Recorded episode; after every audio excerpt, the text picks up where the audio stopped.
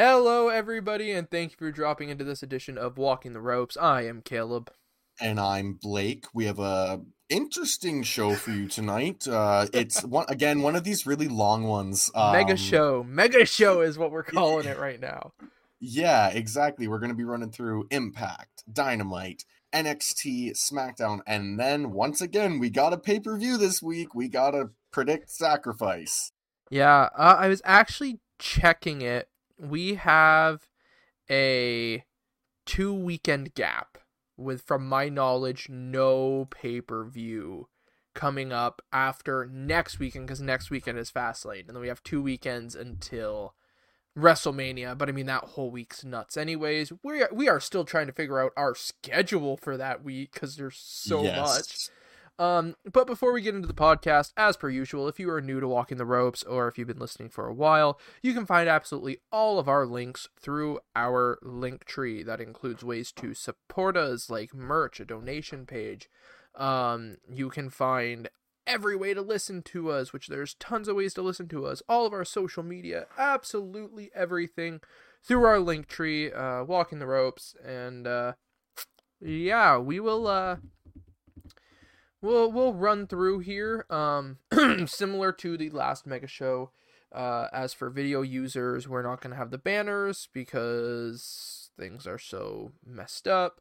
Um, for those of you listening, we're just gonna run through like normal. And I will preface this here as we go through it. SmackDown was tonight, and I missed it. Uh, I had other things going on, uh, and I ended up not getting to my computer until like 10 to 10. We wanted to do the podcast, so Blake will handle the majority of that. And most of the show, it'll be my first time hearing anything about it. So it, it, it may be interesting. it may be interesting. But uh, we uh, we will hop into uh, Impact Wrestling here. Yeah. Um, did you see uh before the impact this week? I didn't. I didn't catch it. Um, it was. It was. Fulton, Fulton was in a match. TJP versus Madman Fulton. um, Ace Austin at ringside. Uh, TJP picked up the win after the Mamba Splash. Um, Ace Austin attacked him after the match with the trophy, bent the trophy to shit. Um, that was about it. Like it wasn't anything crazy. Um, yeah, before the impact seems to be more of like their recap kind of show, and then yeah. it has a match on it. yeah, they just kind of throw a match in there to get it done and over with. Mm-hmm. Um, but we open the show, uh, and we have Tasha Steelz against Jazz, uh, Kiera Hogan, and Jordynne Grace at ringside, very obviously. Um, and decent match. I was actually surprised by the finish. Yeah, it, it was.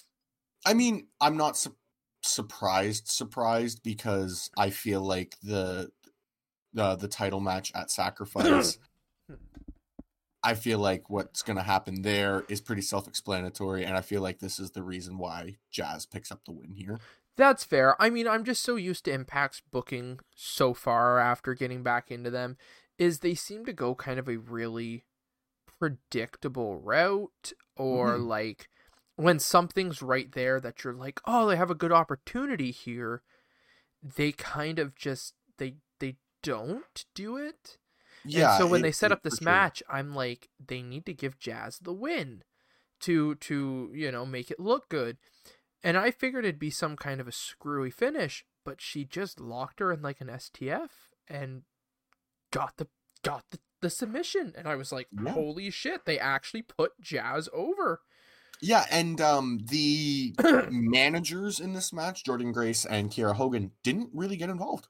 Yeah, there wasn't much from them. They were just kind of there which was nice. Yeah. So it was um, really just your standard one on one match. And yeah, Jazz picked up the win, which, I mean, if you look on paper, that's exactly what should happen. Oh, 100%. 100%. I mean, you're talking Jazz. I mean, you put Jazz's name into one of those conversations. Like, um, yeah. but anyways, uh, we get a backstage interview with ODB talking about the title match at Sacrifice, and here comes four-time knocked up champion. when she said that. I just kind of paused and I was like, "Oh, okay, sure, yeah, you're ODB. I'll I'll, I'll, Mhm. Let you get away with this one." It, I it popped me because it just made me laugh too too much more than it should have. But Yeah. Uh, but we have Susan come in, and she's just like, "I want you one on one," and I'm like, "Wh- wh- wh- "What?" bold of you to assume you can call somebody out. Pretty well. Um, but yeah. Uh, if you want to handle the next one here, I just I really love the just the end of that when ODB offers the flask and Susan Oh goes, I don't God. drink, and ODB goes, Me either. or no, it's the in- it's the interviewer. She offers it to the interviewer, and Oh, she goes, "I'm yeah. working," and ODB goes, "Me too," and I'm like, you know what? Sure. Yep. That, Yeah. that- yeah, I I love that. The I'm working. Me too. Yeah. Cool. Uh, Okay. At least her flask worked better than uh Jon Moxley's at yeah, uh Revolution. Yeah, if nobody was noticed sad. that, he's standing there like trying to get it fucking open, make a really cool moment in the fans, and well, we all know how that worked down out. too much. Well, he finally got open by the time he got to the ring, Mhm. but the moment left. Yeah. But uh, Uh, ODB's been then- doing it longer. Yeah, exactly. And then we get uh Trey Miguel back at his school. Um basically he's just trying to talk some sense into I believe it's the name is Sam. Uh, they were actually backstage. was it backstage? It looked like Yes. it was back at his school. Yeah, it was So backstage. Okay. Because I at Uh, first I thought it was gonna be him in his school, and then uh, I don't know. It was something about the hallway that they were in, Okay. uh, and then what they set up for. I put together that they were just backstage. it looked like that front room that Sami was in at the the training facility there. That's why I you know what? May- maybe it maybe it was. Maybe I'm wrong. I, I, just I have no idea.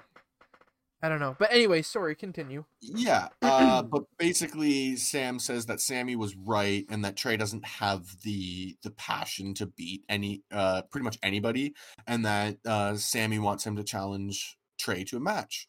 And so he does, and Trey's like, "No, we're not going to do that," and and Sam just keeps poking him, poking him, poking him, pretty much, and then Trey's like, "Fine, if that's what you want." Yeah, if you want to get yeah. your ass kicked, fine. Yeah, Uh, we get a video package recapping Moose and Rich Swann's whole thing, which I gotta be honest, I saw this and I knew we were getting the thing at the end of the night, but I was like, this is all the buildup we're gonna get. Like, yes, I understand this program has had months of buildup, but I'm Mhm. like, we're finally getting this match, and I'm like, the buildup we've gotten in the past three weeks. I mean, Moose had a really impressive showing. I think that was was that was last week that hit him and Jake happened, right? yeah, I'm pretty sure. So I'm like, good showing, or no, that was two weeks ago. I think. I I don't I don't fully remember. I'm I'm trying to think of Must have been two weeks ago. Yeah, because I was gonna week- say last week all we got was a video package. last week's main event was the knockouts tag. Right. So yeah, it was two weeks ago. So like last week we got a video package. This week we got a, a video package, and then we'll get into the finish of the show. But I'm like, y'all are building up to something fucking huge. Yeah. And this this was our last two weeks of build up. Yeah, the the one thing when we eventually get to Scott, he keeps saying that tonight's a really hectic night. Yeah. And so I almost wonder if we're going to keep playing into that heading into the next few shows to leading up to after Rebellion. Sacrifice. Yeah. Um and Yeah. so I almost wonder if maybe they are kind of making Sacrifice this secondary pay-per-view and Rebellion is the So it is. It is. Um they actually have their A and B pay-per-views. Um from what I've been able to tell. Uh which I find I find to be quite interesting that that they are are doing it this way. Mhm. Um, my only issue is what I feel like they're uh, what they're running into is it's starting to feel like the um when they reinstated the brand split in WWE yeah. and we were getting the pay-per-views every month Yes. and the buy rates were down because nobody cared. It was they were just pieces of shit basically, yeah. and I think where Impact's getting away with that is they're not putting on nothing shows. Like they are actually kind of meaningful what happens on them. It's just they really should try to structure them a bit better. sacrifice though it just it like there is some big stuff on it, but if you look I- at the card. It does feel a lot like a, and like this isn't meant to sound terrible because, like I said, there is good stuff there, but it feels like a glorified impact. Which, by the way, looking at it, so here's a fun fact for you Sacrifice is not an impact pay per view. It's a TNA. Uh, no, TNA doesn't exist anymore. Remember? Well, I, I No, I- but I know that. But an- I was meaning it's like a TNA original at one point. No, no, that's not what I mean. That's not what I mean. It's not a Okay. pay per view. Sacrifice, similar to how No Surrender happened last month, and we got Oh, it's on Impact Plus. Genesis the month before, they are Impact Plus monthly specials.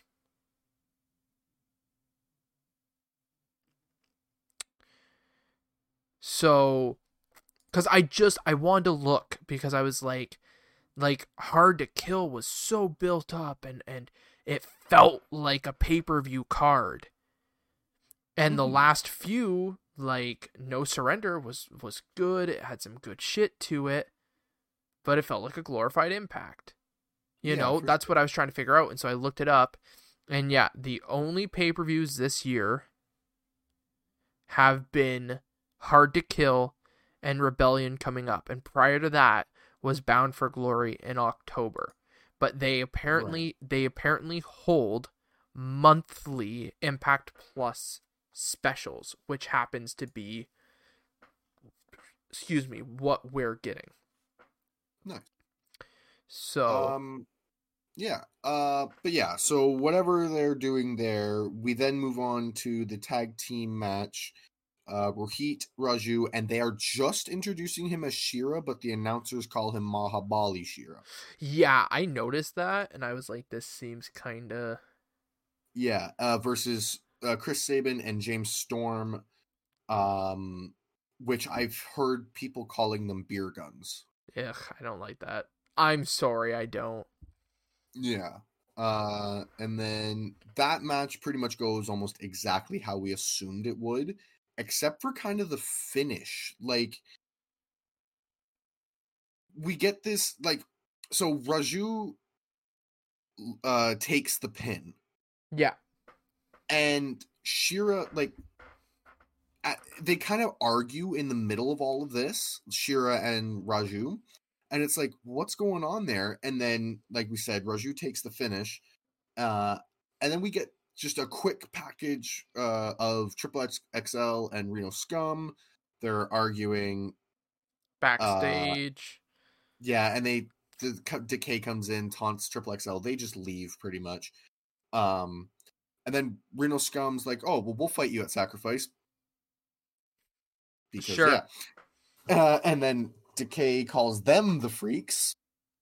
Um, and then we get Violent by Design. They are collecting Deaner. So Deaner stayed in that room the whole week. That boiler room, I guess. yeah, I I Deaner I was, was in that room the whole week. confused. I was like, seriously, like you guys were just like, stay in this room all week, and Yeah. Uh, and then Eric's like, everything needs to be handled with violence. yes, I agree. uh, which was really good. And then Storm and Sabin come in. And I'm like, well, there's two people who like violence. yeah, no Uh, doubt. Uh, and then they're basically just like, you know, what are you doing here, young? Like this is this is stupid what you're doing. Just you need to uh, stop doing what you're doing to Deaner because you're just basically abusing him. Uh, and then they kind of just brawl. Yeah, Eric Young's like, fuck you. Yeah. Um, before we move on, I would like Yeah, to point sure. out we uh we skipped news. I know we didn't have a lot. Um, There's only two points that we really needed to talk about. We can talk about them after Impact if you want. okay, I just I noticed we skipped it, and I was like, eh, we should probably fucking talk about that at some point. So I just wanted to get that out there before it was forgotten about. Yeah, for sure.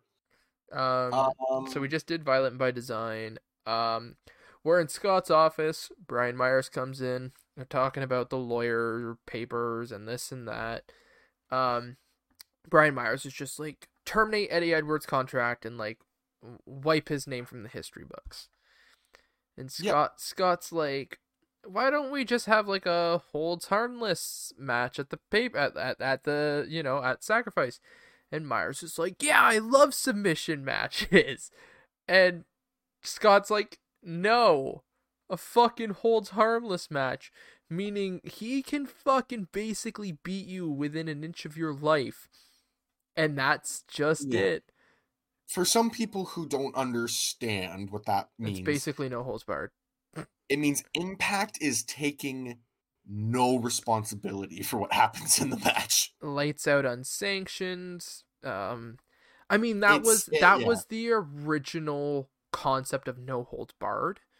and Yeah. then no holds barred just kind of became an an extreme rules and shit like that. Uh, but yeah, this is basically like I said, they can pretty well kill each other, and Impact just gets to sit there and be like, yeah, Scott Um, D'Amore is still my favorite authority figure on wrestling TV. I right fucking now. he takes the papers and he's like, I fucking hate paperwork, and I'm like, yeah, yeah, uh, yeah. nice Scott. Uh, we have Trey Miguel come out. Sami Callihan comes out, calls Trey a quitter, shit like that. We get Trey Miguel versus Sam Beale. Um, Sam lasts a good forty-five seconds, and then taps out. Yeah, because I mean it's Trey's student. Of course, he would be able to deal Yeah. with him very easily. He's Well, taught him everything he knows. Exactly. Uh, and then we have Trey going after Sami. Sami does his weird techie shit. He's suddenly in the ring. Package pile driver Sam, and then I literally have in my notes he bleps out. Yeah, I I had no other. no, that's what he does. um, Um, we get Storm and Sabin uh, Again. talking to Young. Did that happen twice? Uh, they weren't. So th- it was a promo. They were talking about what had happened. They weren't talking to him like in physical Right. person. My bad. Yeah, this is the one where they talk to them in person, Yeah. and I've now just lost where I was on my notes because I had to scroll back up. Sorry. Um, Yeah, the one earlier was them face to face and the brawl happened. This one was just Storm and Sabin, and they were basically Yes. like, y- y- "Y'all want to start shit? Let's handle that at the pay per view." And then Jake something Yeah. comes out, and he's like, "You know, I'll I'll be at ringside for you, basically." yeah. Why not just do a six man tag match? Is Eric Young not allowed to wrestle? Uh, Anyway, we get the AEW paid ad. Um, which I loved as always. they learned a lot at Revolution. You know, A lot. learned Kenny terrible at making explosive rings.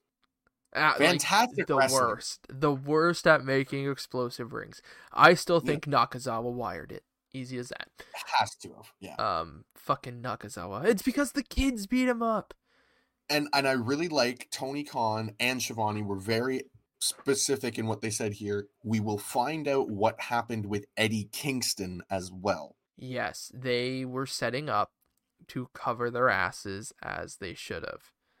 Yeah. And what I will I will without spoiling what happens, they tie it up in a pretty bow. Yeah, if you haven't seen Dynamite or NXT yet, I I mean this with all sincerity, go and fucking watch them both. They brought it this week. week.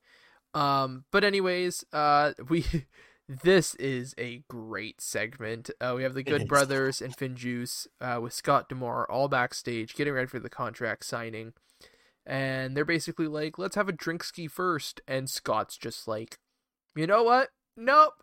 I have fucking seen how this goes. Here is the contract. Sign it and get it back to me. Adi fucking os. And he and I love, I love he gives it to Doc, and he's like, "You've handled this sort of stuff before. You can get it back to me." Yep.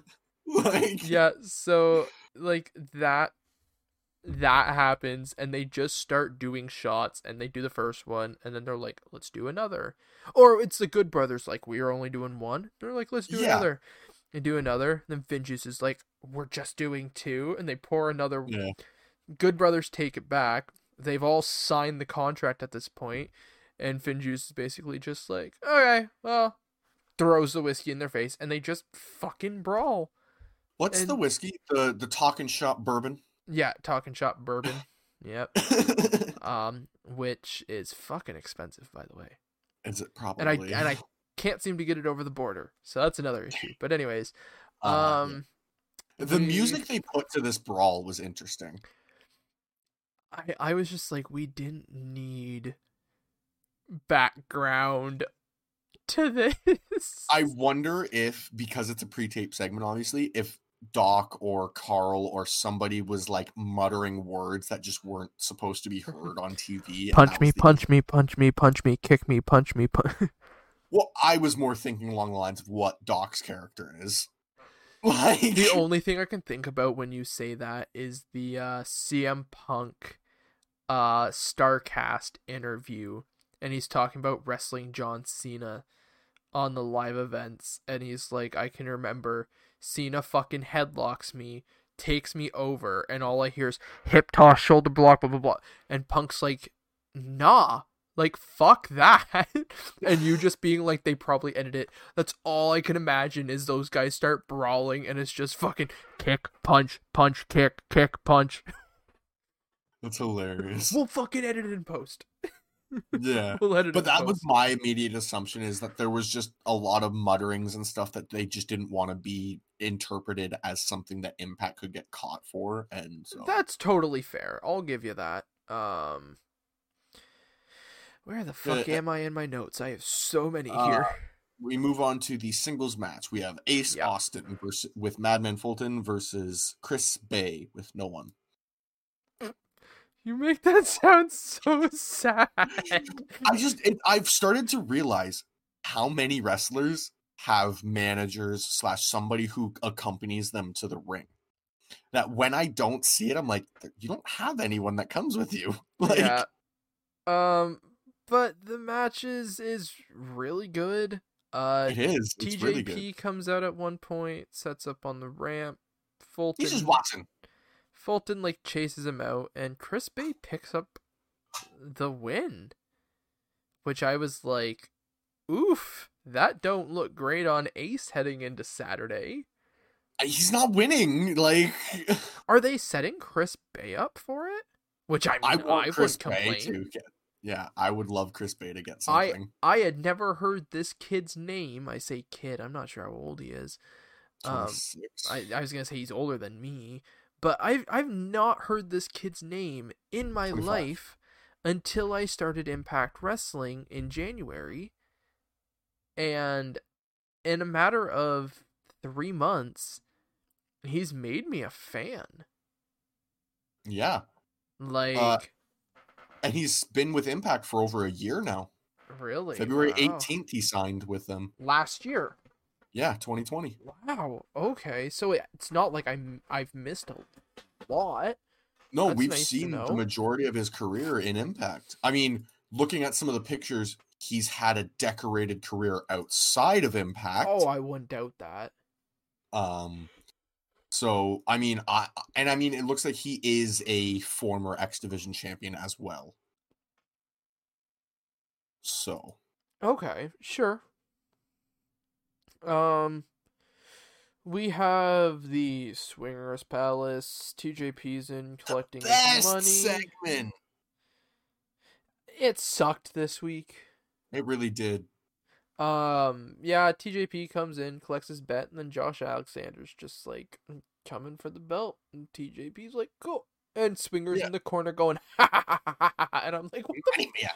I'm like, normally I'm okay with these segments. This week sucked. I think it's It was because there was no Storm and Sabin or fucking. Fallah Bahh. Because, you know, Yeah. fucking love me some Fallah Bahh. Fair. Um, Yeah, oh yeah, Raju and Shera arguing. here's the, final- fucking fallout. yeah. So we we had this kind of argument and then nothing happened. And almost an hour later, there's they're they've just found each other, it seems like backstage. Um anyway, Hey, I've been wandering around backstage for 45 minutes. There you are. It's totally Yeah. not like we walked through the door together. yeah, Raju has a set on him because he basically just looks at Shera and is like, That was all your fault. What are you? I don't need you. Blah blah blah blah. And so Shera just grabs him by the head and picks him up. And I don't know about you, being any kind of grown man, if you're picked up by your skull, that kind of humbles you. I can agree. Yes. Let's Uh, suffice to say, we're going to get Raju versus Shera, and Shera is going to murder him. Sure, why the fuck not? Um up next we have ODB and Susan. Uh it's really nothing too crazy. Uh trust her, she's Susan. Um ODB wins. Kimber and Deonna come down, attack ODB. Jazz and Grace make the save. Fire and Flava come out. And the heels stand tall. Yeah. And then we have so this next bit, so the, the segment was cool, but the way they did it felt really awkward at first because we've got Scott D'Amore in his office and he's like obviously finalizing whatever this is all about. And then all of a sudden all you hear is Moose's music. And I'm not gonna lie. I fully expected the camera to pan and Moose be standing in his in the office doorway and and like because of the way the music sounded, right? I'm like he's got it on his cell phone or some shit. And And it's they- just Moose being a dick, like, I'm here. Yeah, but they fucking pan to the ring and the motherfucker's in the ring like Scott, get out here. And I'm like yeah. And and D'Amore's like, I guess this can't wait. And then we get Keep- commercial. again, keep keep saying how hectic it is. He's like, "Oh, I'm really sorry how hectic this is. I gotta go. I gotta run." Blah blah blah blah blah blah blah. blah. Um, he had two contracts to sign, from what we could tell, Yeah. for for Scott's busy day. Yeah, so anyways, we come back from commercial. Scott D'Amore comes out and he's like, I'm gonna bring Rich Swann out too. And he announces that the match at the pay per view will be a world title unification match. Which we figured that's where it was going. Mhm. Um and says there is another big announcement, which I mean, the sad part about this is literally they included the Omega symbol in the Rebellion logo.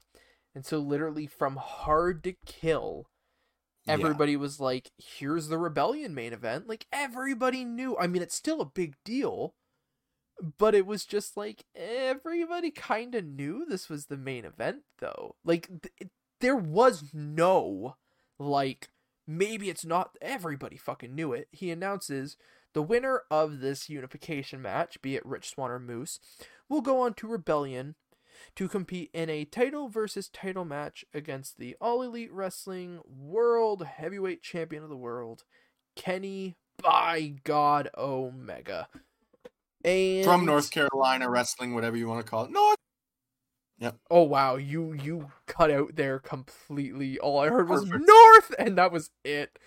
Um and then we we go back to uh, Scott's office. Callis is there, goes on the phone and says it worked out exactly as planned, which seems to be the case. Yeah, A lot lately. Um, it's fine. It's it works well.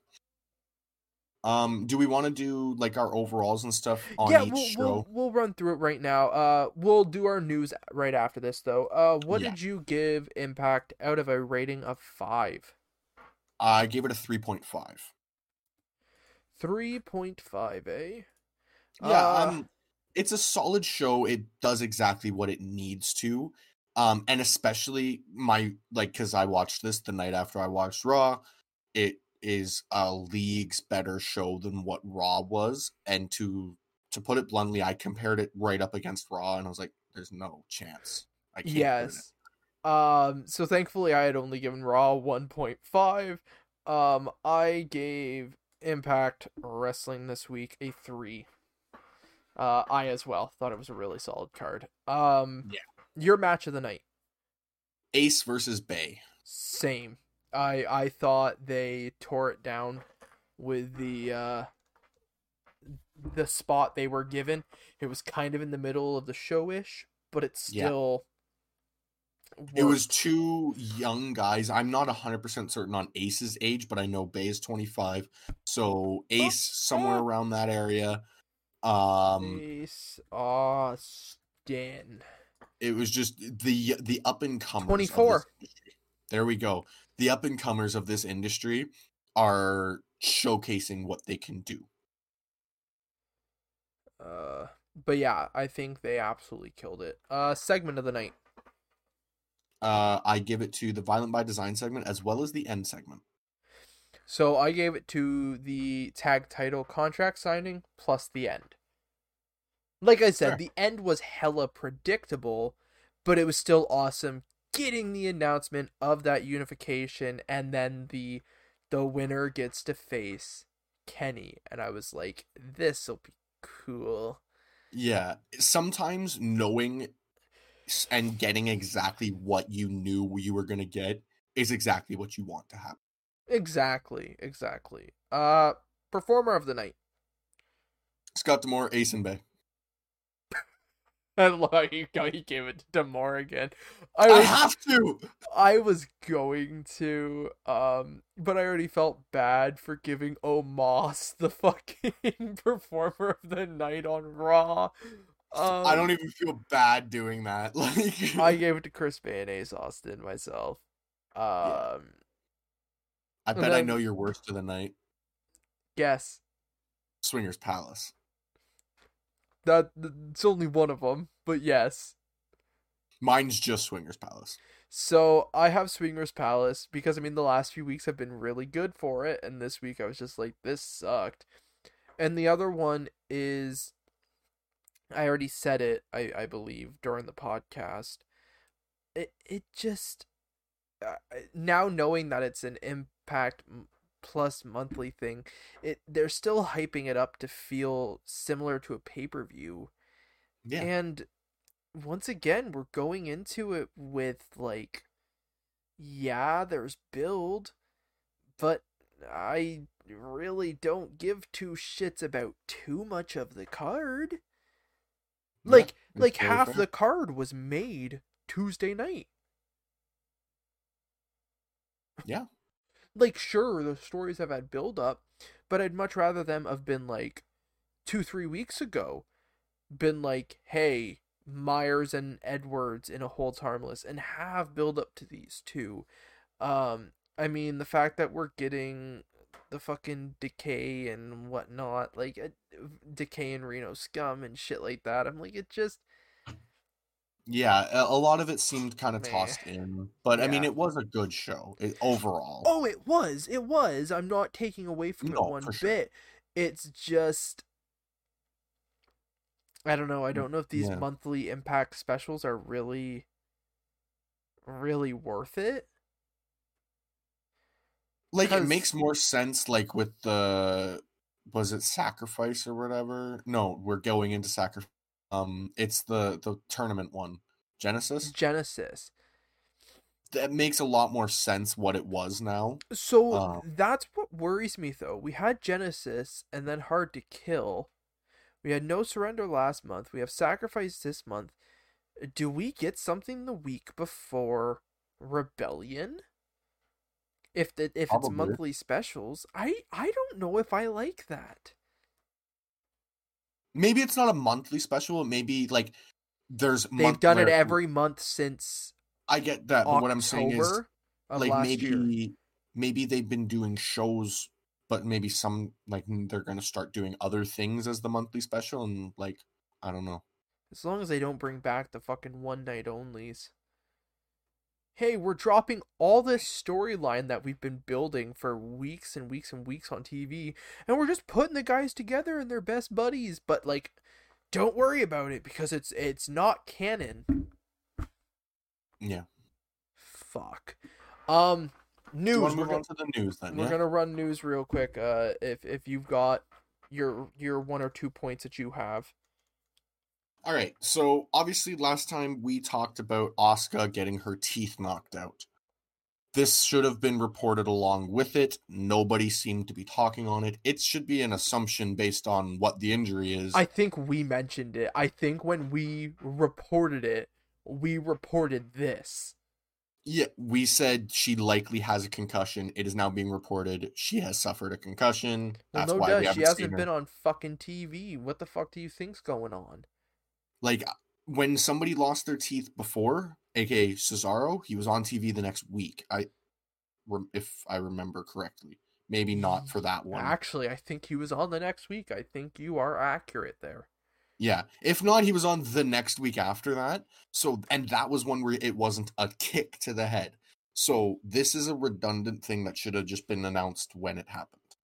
I hate how WWE half-ass tries to cover it up Mm-hmm. as well. I'm like, just be fucking up front and be like, yeah, Yeah. there was an injury. It's like they're trying to report it later to make it seem like she got it in training or something like that. Yeah, like don't fucking pull that bullshit. No, no, Yeah. no, no. um the more interesting news, this one broke this morning. Uh Andrade requested his release from WWE on the Raw tapings this week. Um, yeah, that's um wow. Uh, early reports are that they're entertaining the idea, but it's not going to happen anytime soon. Um, sucks for him because I mean everybody's dream is to obvi- obviously go to the WWE. The one thing I can think of is, man, if New Japan, Impact, AEW, any of them grab him up, oh, they just got a huge steal. Well, I mean, he came from AAA. So he could go back to AAA. So eh. and the best part is is with everything kind of going on right now, AAA is working with AEW and with Impact and For those who don't know, the AAA Mega Champion is one Kenny Omega. yeah, I believe he is still the mega champ, isn't he? They they say it this week on on Dynamite. Did they? Okay, I must have missed that. Yeah, when Um, Fenix is wrestling, they go. Uh, Excalibur's like, yeah, and Fenix is a former AAA champion held by Kenny Omega currently. Okay, I missed that. Um, I just have some quick points here as I'm scrolling through. Um, backstage news on the title versus title match with Kenny Omega, um, at Rebellion. Uh, from the sounds of it, um, they. Uh, one of the big things was people were wondering about Rebellion, about it being a potential unification of sorts. Um, there is nothing saying that. Um, right now, there is no plan in place for post rebellion. Um, there is only the plan in place for the pay per view. Um, they are currently um looking at uh uh uh, they, or sorry, they are not looking to do what AAA has done, which is put Okay. like the title on Kenny and let him run it. Um, uh let him run it on Dynamite in that, but they're also not looking for a double count out finish or a 60 minute time draw. Um I honestly unless they which we I don't mean to be an ass. We know Swann's not getting it. But I'm to be pissed off if they and this isn't because of it being Kenny Omega. It's just if they turn around and fuck the match over and don't have a proper finish to it, what was the fucking point? No, this needs to be somebody needs to pick up both of these world titles for these two companies. I don't care what the finish after that goes, like what how the person loses the title, they can lose it in shitty means for all I care. Sure. It needs to it needs to be somebody taking both titles. And you know, I know it's not going to be Swann because they're trying to protect that lineage of the AEW championship. They want it to feel as prestigious as possible. And no offense to the Impact title, it could use somebody like Kenny Omega holding it. What do you mean? I'm not saying there's not former champions that have held that belt, but like the WWE championship, if Kenny Omega held it, that just elevates it that far much more. Like, and yes, I did say WWE. I didn't slip up my tongue there. Uh, if he were to hold the WWE championship, it would elevate it much farther than Roman or Bobby. Wow, I almost said Drew and Miz before I said the current champion.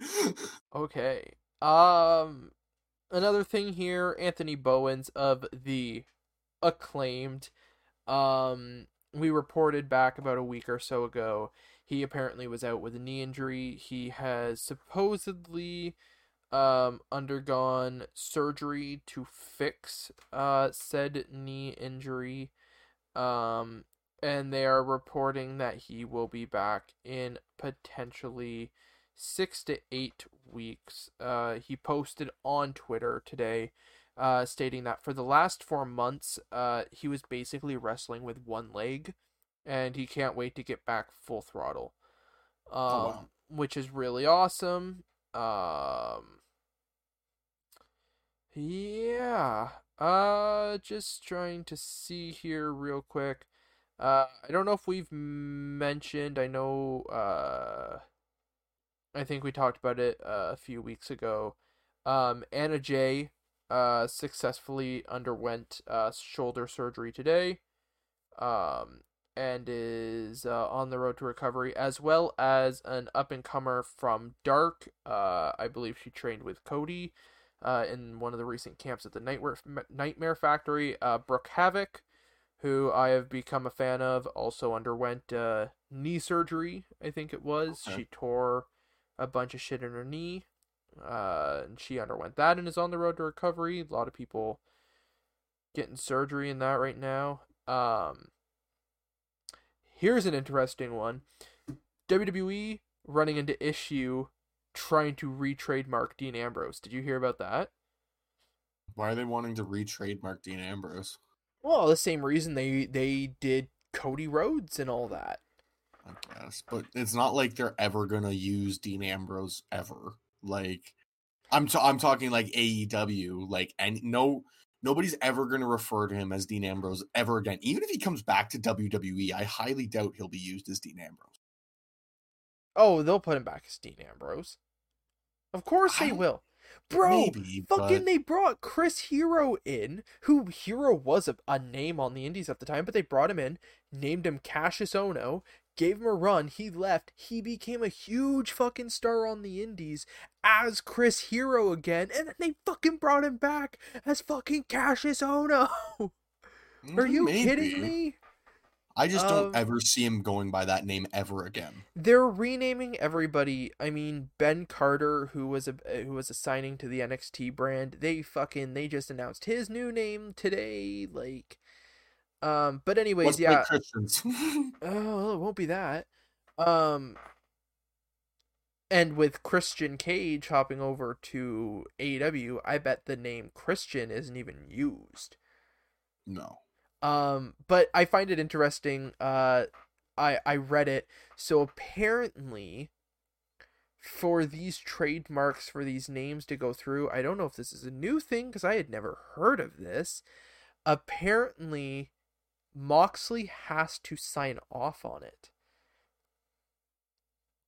Because apparently WWE has attempted to trademark the likes of Dominik Mysterio. Um, let me see if on this article there is a list. Uh, oh, that's hilarious. Oh, it's not on here. I know I saw it before. Uh, but they've previously tried to trademark other names, and they've had to have have the uh, um, the wrestlers sign off on it, and a lot of the wrestlers will not. Good.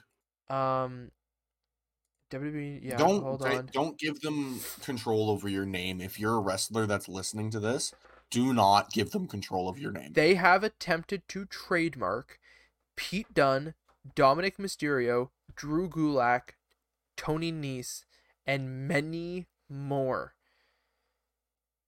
All guys who are established names or their own legal names. And each time so far, the wrestlers in question have not provided the consent for WWE to do it.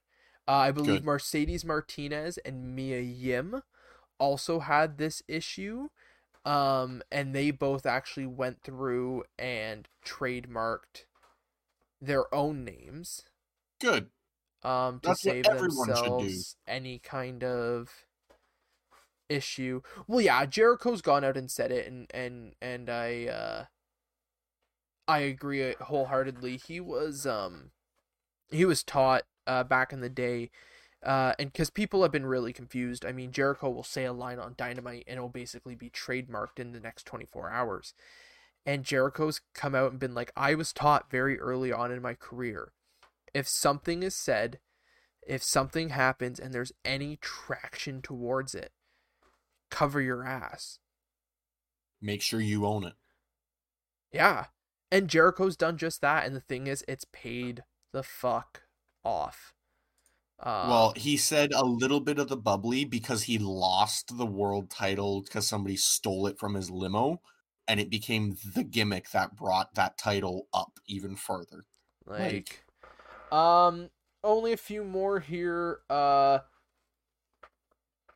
uh, where the fuck was I? Oh, um, the numbers don't lie. The infamous Scott Steiner sacrifice promo. Okay, if you watch Impact on Twitch, you see it It's a every regular week. appearance. So this is just a fun note about it. That was one take. That was the only take. You're surprised? No, there's no way. There's no way that they that there's two versions of that, and they look at that one and go, "That's the best one of these two.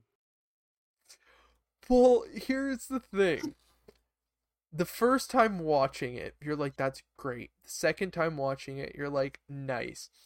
The 55th time watching it or more, because I mean, I watched it a ton back in the day. The years that I didn't watch TNA, Impact, whatever, I would go back to that promo. I'd show that promo to people just to be like, here you go. The more and more you watch it, the more and more you enjoy it every time. It doesn't matter if they play it three times during Impact. Every time it's on, I turn the volume up to hear Scott Steiner give me Steiner math.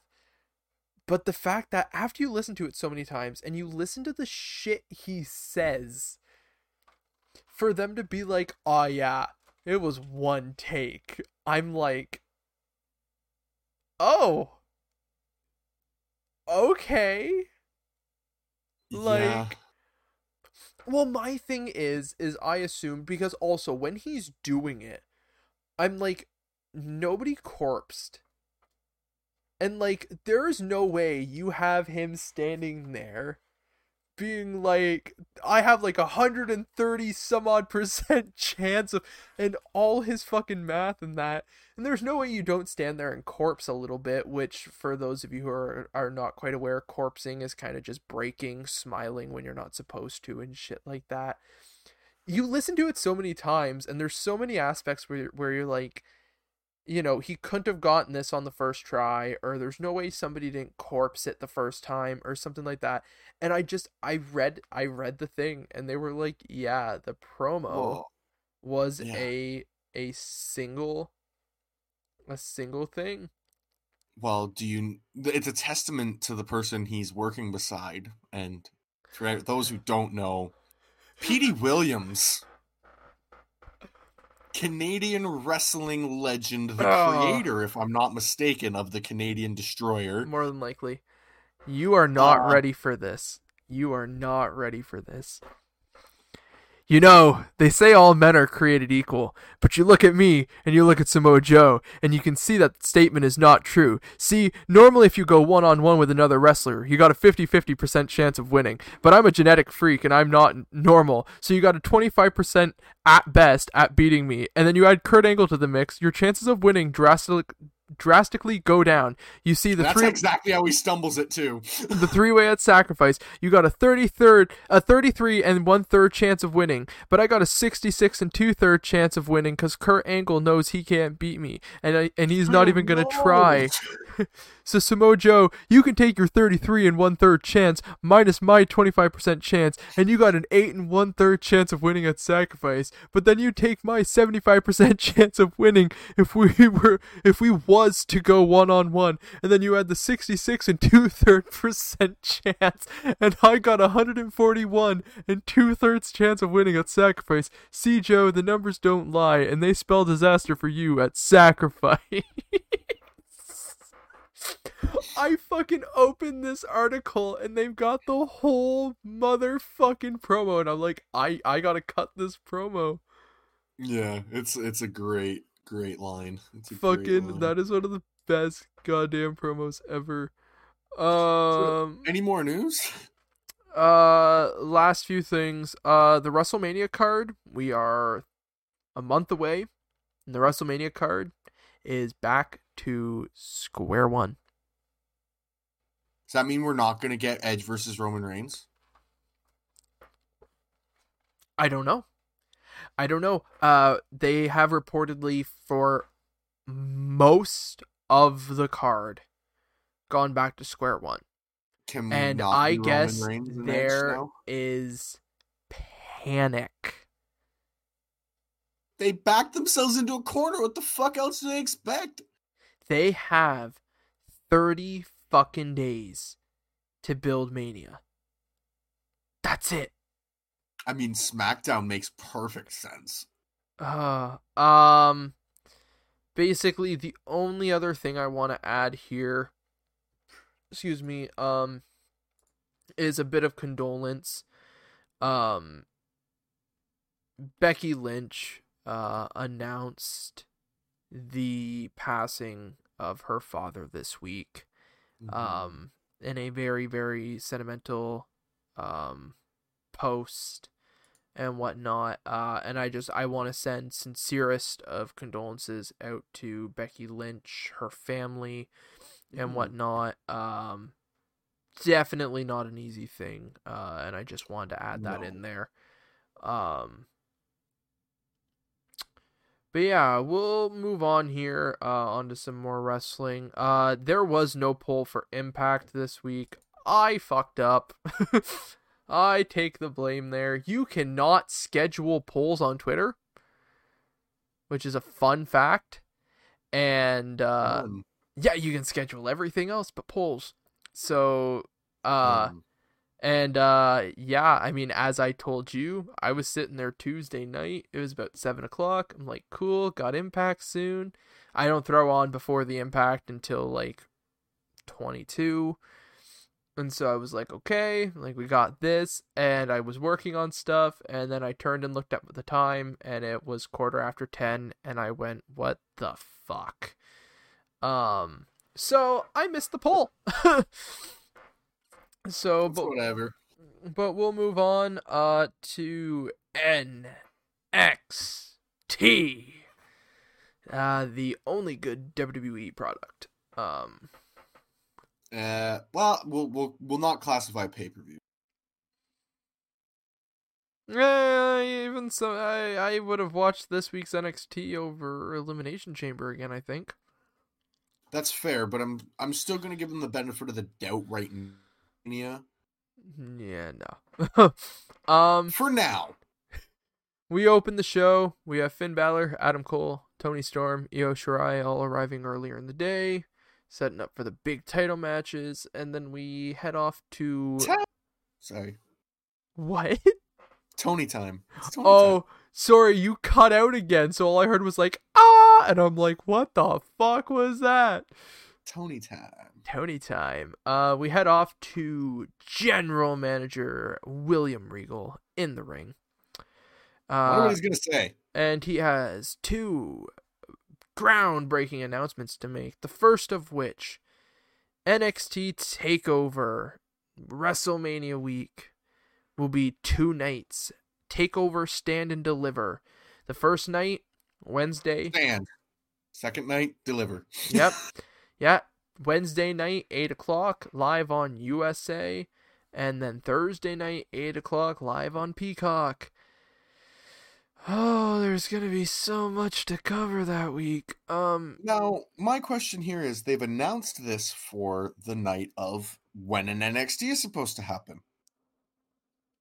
well, it airs at 8. Th- this is the NXT that week. Or is NXT moving to Tuesday? No, because we have the Hall of Fame on Tuesday. But the thing is, is they could run Hall of Fame earlier in the day. I think it's announced for 8 o'clock on Peacock. I think. So, so then in that case, does that mean night one of Stand and Deliver is on USA then? Yeah, that's what I said. Yeah. Okay, night one night one airs 8 p.m. on USA.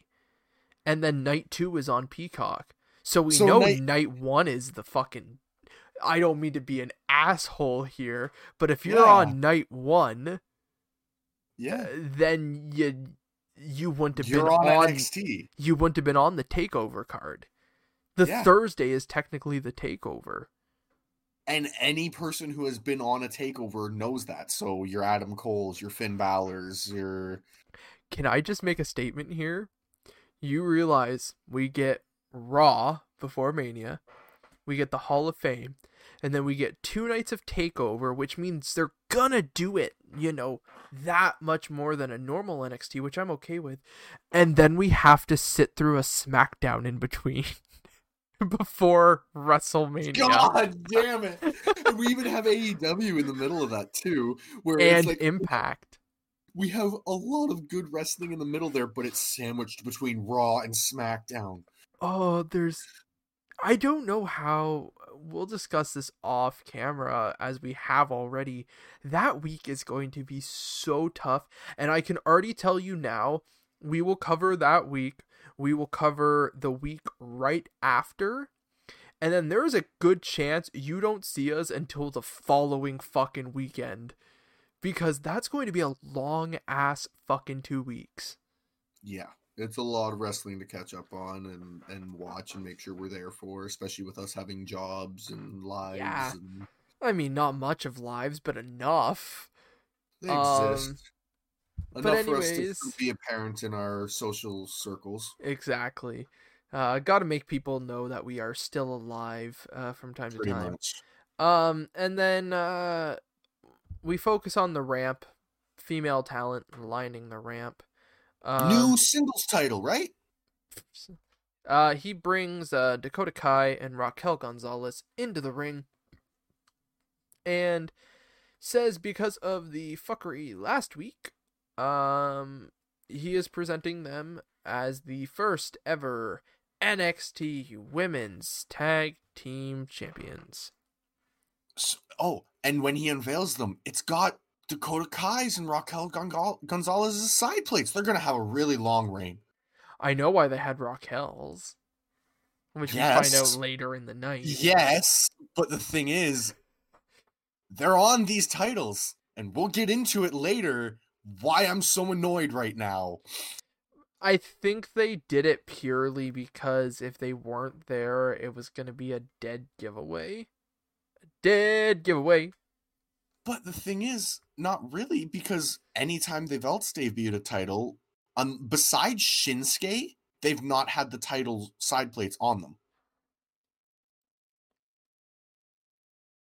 I don't know. Anyways, uh, Kai and Gonzalez are just kind of like, yeah, we're that good. And then uh, Ember Moon and Shotzi Blackheart come to the ring, and they're like, you know, we beat our whole side of the bracket, and you guys got lucky at Takeover. So, like, Uh, But does that not imply that that means every match they got lucky too? Because that's they did get beaten. So does that just mean an- anytime somebody wins a match, it's just luck now? yeah, it's pure luck, man. There's nothing to do with skill anymore.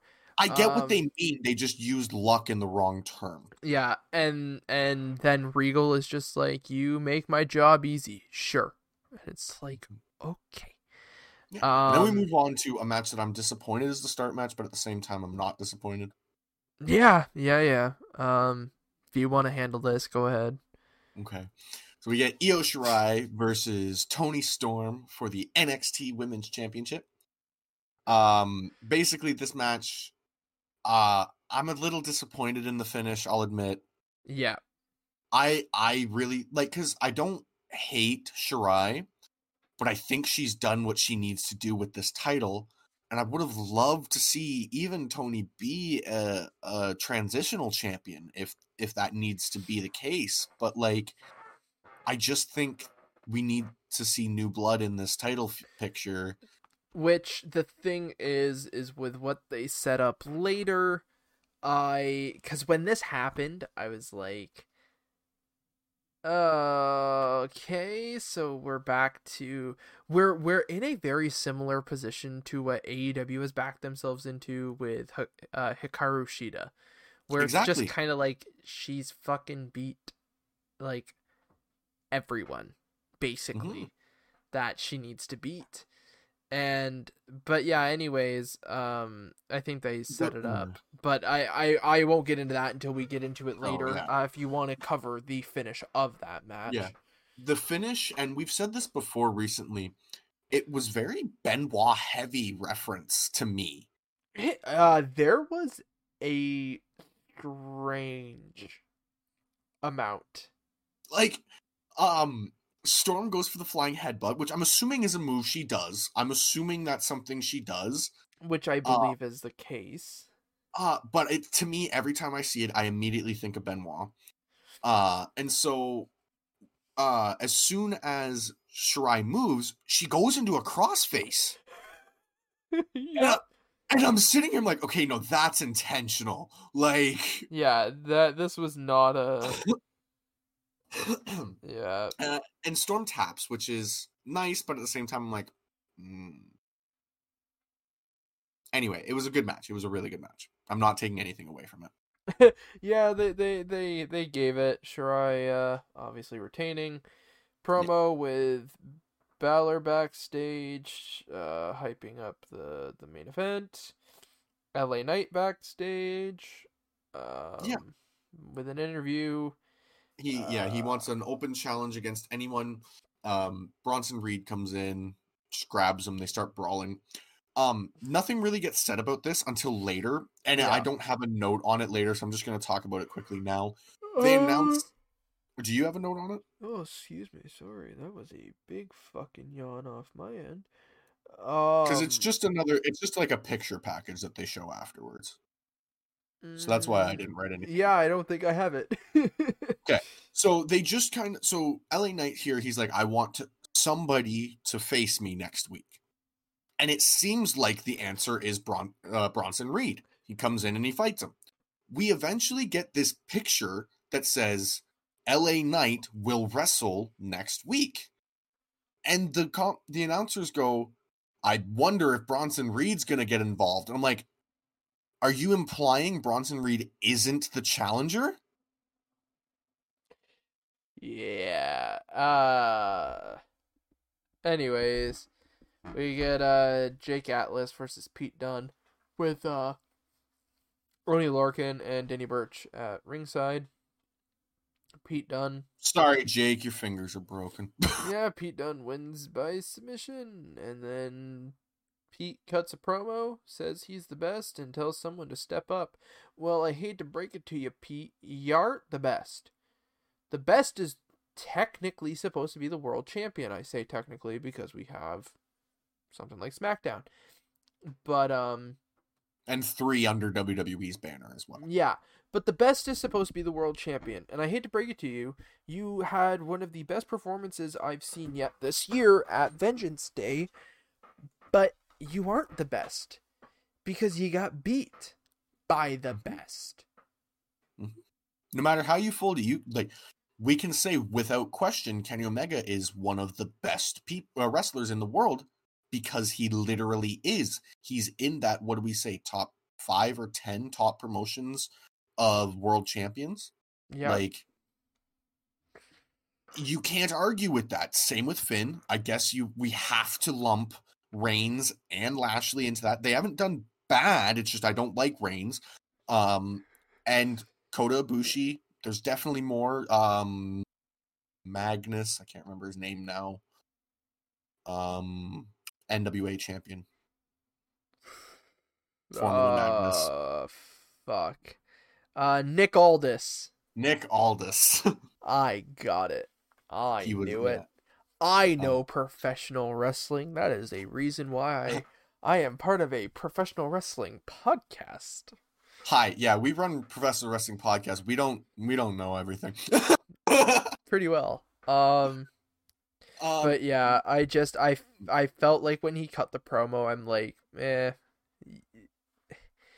Don't don't try and be like I'm the best when we we technically know, and this isn't anything against Pete Dunne. He is absolutely one of the best wrestlers in the world. But you cannot come out on TV a few weeks after getting beat by the world champion and be like, I'm the best. Somebody step up. No. No. Um wait a minute. This happens twice. There's a because I called it out on one of my notes when somebody does this. Oh, it happens again. It must be on SmackDown. Oh fuck. Anyways, uh we have an Imperium promo to Thatcher says they're there for him. Uh basically even if he has to bring Ciampa, they'll make it work. I mm, I heard that and I'm like, uh Ciampa and Thatcher and Imperium? Hmm. Yeah, and then we get a Leon Ruff promo talking to Isaiah Although we're Scott. told we're gonna get the women's tag first and then Oh yeah, it's up next. Don't you Yeah. know the gimmick here, Blake? It, it it's it, it's one of our gimmicks that we do along with the best world title in the history of world titles, the 24/7 title. Uh it's it's our up next bit, you know, th- Oh this yeah, match so is one of the top world champions is Bad Bunny. Don't make me hate my own running gag on this show, Blake. Um. Anyways, but yeah, so so the women's tag titles up uh, match is up next, but before that, before up next, we have Leon Ruff talking about Isaiah Swerve Scott, and I got to admit, I feel bad because I'm enjoying most of this card. I give no shits about this. I don't give a fuck about this at all. Like, I don't care about Swerve. I don't care about Ruff. And it's nothing against these two guys. They've just given me nothing to care about. Yeah, I just I could give fucking no shits about this whole program, but Yeah. but Uh, finally we get Dakota Kai and Raquel Gonzalez versus Shotzi Blackheart and Ember Moon for the NXT Women's Tag Team Championships. Good match. For the first time ever, a women's tag title match under WWE's banner was a good match. I don't want to say for the first time In a long time. How about in, since 2019? since the year they were debuted. I will. Yeah. Yeah, yeah. Uh, cause eh, there might have been something. I would still say this was a better match than that. No matter But- what it is, and not being able to remember it, I still say that this is a better match because Yeah, cause I mean, Bliss, Bliss and Cross against Kabuki Warriors at Mania wasn't even. Yeah, from the look on your face, you forgot that happened. Bliss is a former tag champion, isn't she? Yes, I think multi-time tag champ to be exact. Let's just Um, continue on. But I do agree, uh, it is one of the best in a very, very long time. Um, Yeah, and okay, as much as I am annoyed with this, what happens, it's still an amazing match. Yeah. Oh, I I agree. I agree. Um, and so what happens, Blake? Ember Moon and Shotzi Blackheart win the NXT Women's Tag Team Championships. Yeah, Shotzi pins Dakota Kai. Yeah. For um Oh, well, I don't even really know what to say. They how long was their title reign? An hour and a half? Yeah, like I'm okay. So let me get this out here now. I am not bitching and complaining that Shotzi and Ember won. No. I am a okay with it.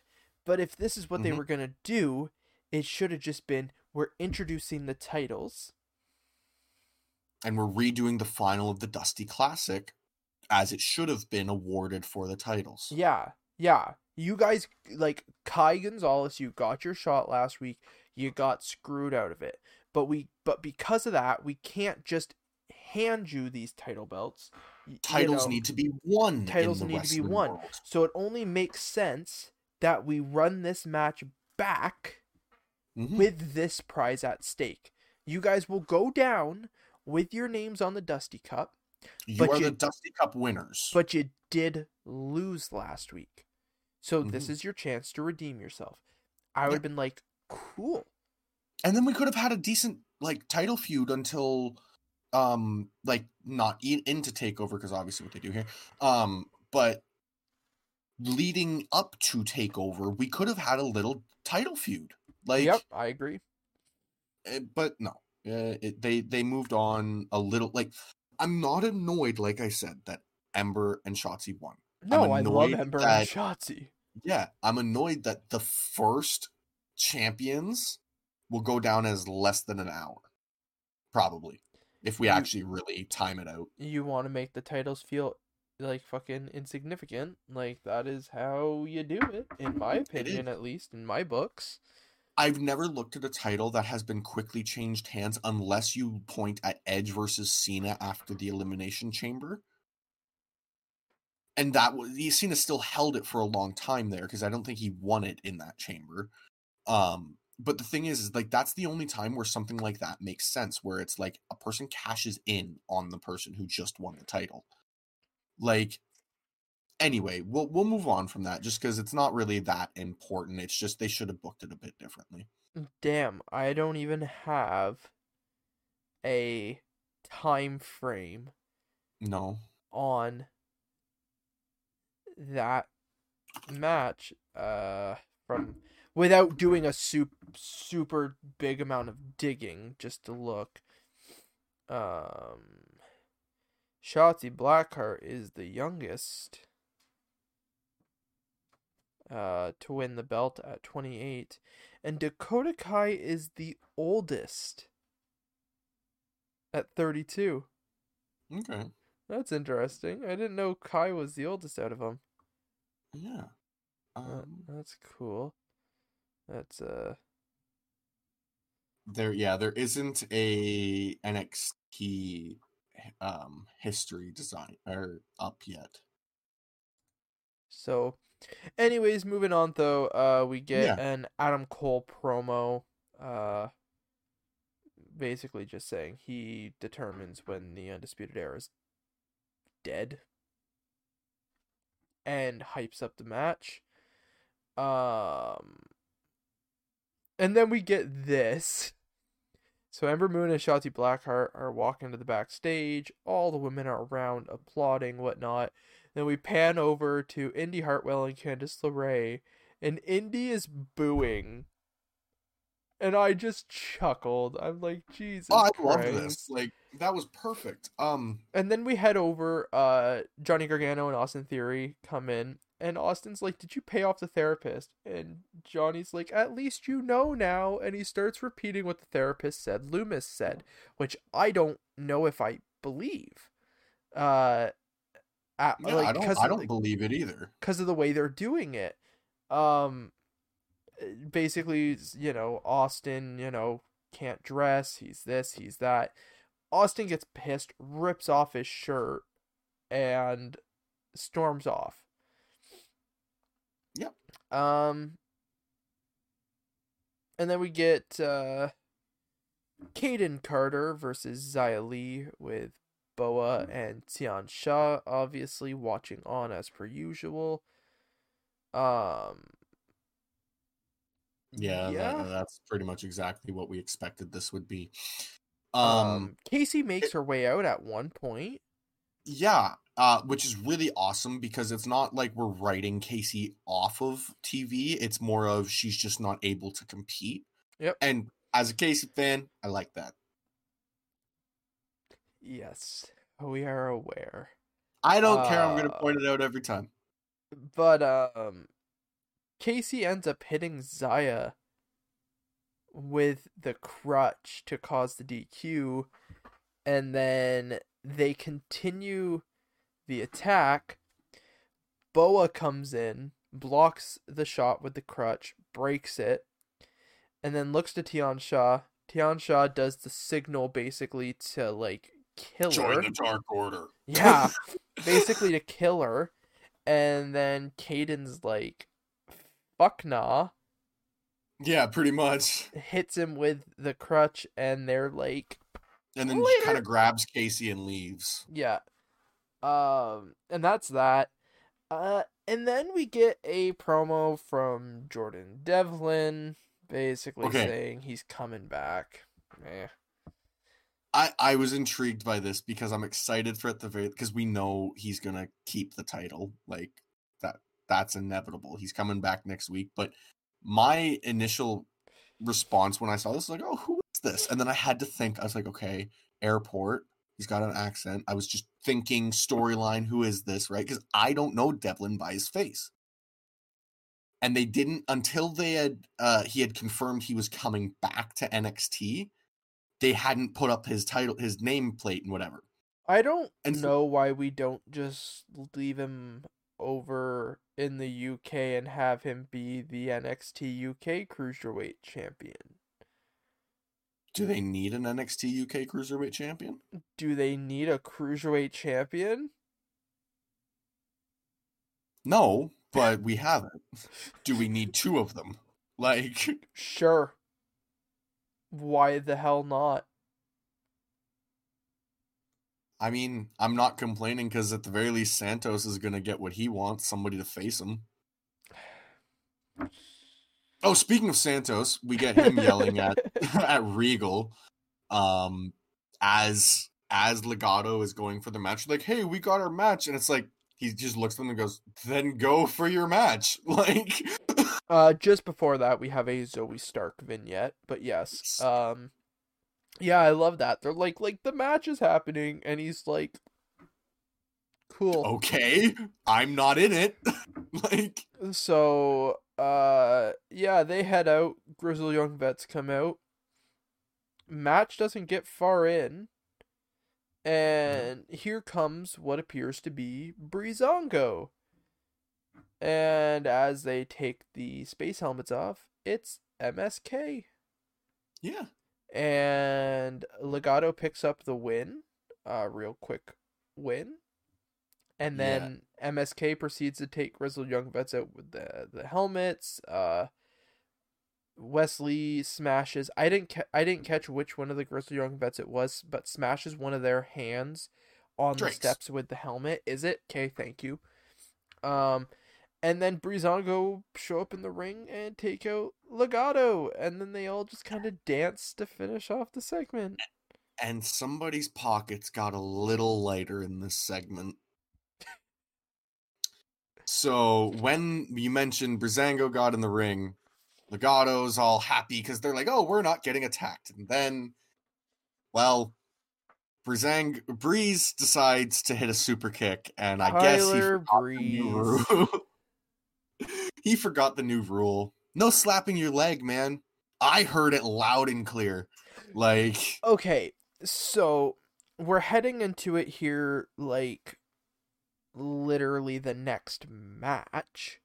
Mhm. Okay, but you are telling me at no point did you notice in the main event not what Finn I Balor. noticed. or K Adam fucking Cole, the dude has who has become and like this is no knock, the dude who has become synonymous with the thigh slap. He Neither didn't of them hit a did single it. kick. He didn't hit a single kick in this match. He hit a super kick at one point. I don't remember him hitting a single super kick. He also hit the uh uh what does he call the knee? Um what But does a knee count? Do, like it's only for kicks, it says. But he's he thigh slapped. But the thing is, it specifies it's only for kicks. Mm, the thing I read it was thigh slaps Okay. in general. I, I heard thigh slaps for kicks. So but even but- Shawn Michaels has come out and been like, times have changed. yeah, but like that's just it. things evolve. I don't. I didn't recognize any point where Cole and uh Balor had it. I recognized it immediately when it happened with Breeze and um I don't even know. See, I find it hard to believe there wasn't a single one, especially Oh, on. I'll, I'll go part. back and watch it. I'll go back and watch it and make sure, but I only noticed it on this one. But yeah, if this is a legitimate thing that's happening, Breeze's pockets are definitely lighter. Um, we have Dakota Kai and Raquel Gonzalez backstage, talking about the them losing, and it doesn't matter how long the title reign was, they'll still always be the first. Shirai comes in, gets in Raquel's face, and Shirai's like, "I want you next," and Raquel basically tells her, "Be careful what she wish- wishes for," which, as I mentioned earlier, this is obviously the big setup push Raquel as this top uh top female performer. It's why she had the side plates. It makes sense. Dakota, not too sure, but um And it's not like they're going to be like, oh, well, they just didn't want to have her not have side plates and whatever. What's happening with Nia Jax and Shayna Baszler, motherfuckers? And if they go, well, what's your time frame? No, no, no, what was their time frame? No, we we don't we don't we don't talk about the main roster here. No. My my very valid Stop it. point here is, if their argument is it takes time to make side plates, why did Dakota and Raquel, Raquel have it? Because this has been planned since the Dusty Cup. Do you think that they planned that far in ahead?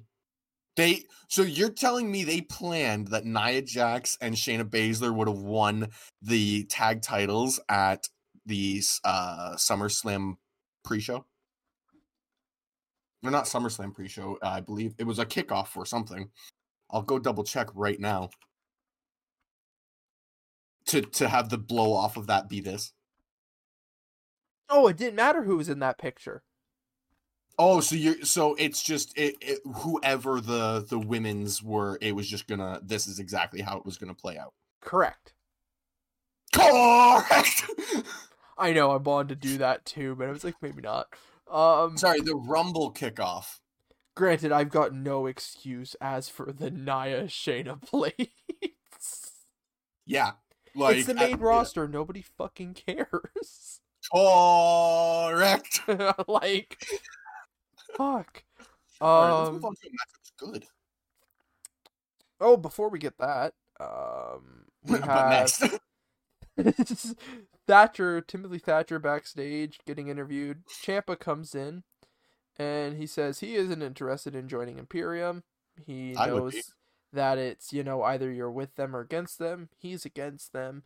He says he's interested in the General across the ocean there, which we all know who he is referring to, the uh the the ring general Walter um and he basically says next week we get Toothless Timothy and Old Man Ciampa against Imperium. And Which uh, is the the tag team, which would be the the two that stand behind. I don't even know their names. So uh yeah, we got oh fuck, we got Alexander Wolfe, uh Fabian Blondie McBlondie on the one side and Brownie Fabian brown hair on the other side. Walter and some other dude. I don't know. I don't know their names. I am terrible. You did Um, much better than I did because as soon as you said Alexander Wolfe, I was like, oh yeah. oh yeah, Alexander Wolfe's in Imperium. Um anyways, uh so we finally get Adam Cole versus Finn Balor for the NXT championship. Cole has 1916 scouted. Like the amount of times Balor goes for 1916 and Cole's just like, nah. Like Yeah, so uh, an interesting point is made, and I wrote this down because I thought it was a really neat statistic. Adam Cole is wearing the gear that he wore when he won the title in 2019. Adam Cole is the longest reigning NXT champion with 403 days. Nobody else has held the title for more than 286 days. I thought that was an absolutely interesting statistic. and they even said his title defense record, he has 15 title matches. He's 11 um 2 and 1 or something like that. That's nuts. Yeah. Like he's won almost every single title match he has been in in NXT. Like So, and this match is just very, very good. Um, honestly, I'd say w- talking about this match does it a disservice. It's one of those matches. Yeah. You just need to watch these two go at it. yeah, at one point they're outside the ring. Kyle O'Reilly is walking up to the barricade. Balor hits, finally hits that 1916 on the outside. I almost called it Sunday Bloody Sunday because that was what it was in Japan. Um, He rolls him in, coup de grace, and that's that. Now I have an interesting note here. WWE is having a blast reusing this Thunderdome footage. You want to know why? It Why? just so happens to be the one fan I looked at. They have Balor's music playing, and they have the guy on the fucking their their board doing the Jeff Hardy dance and i'm like uh and like it wasn't like oh maybe he was cheering the motherfucker i had the perfect shot of him and he's sitting there doing the and i'm like like like you guys are are fucking kidding me right they don't care.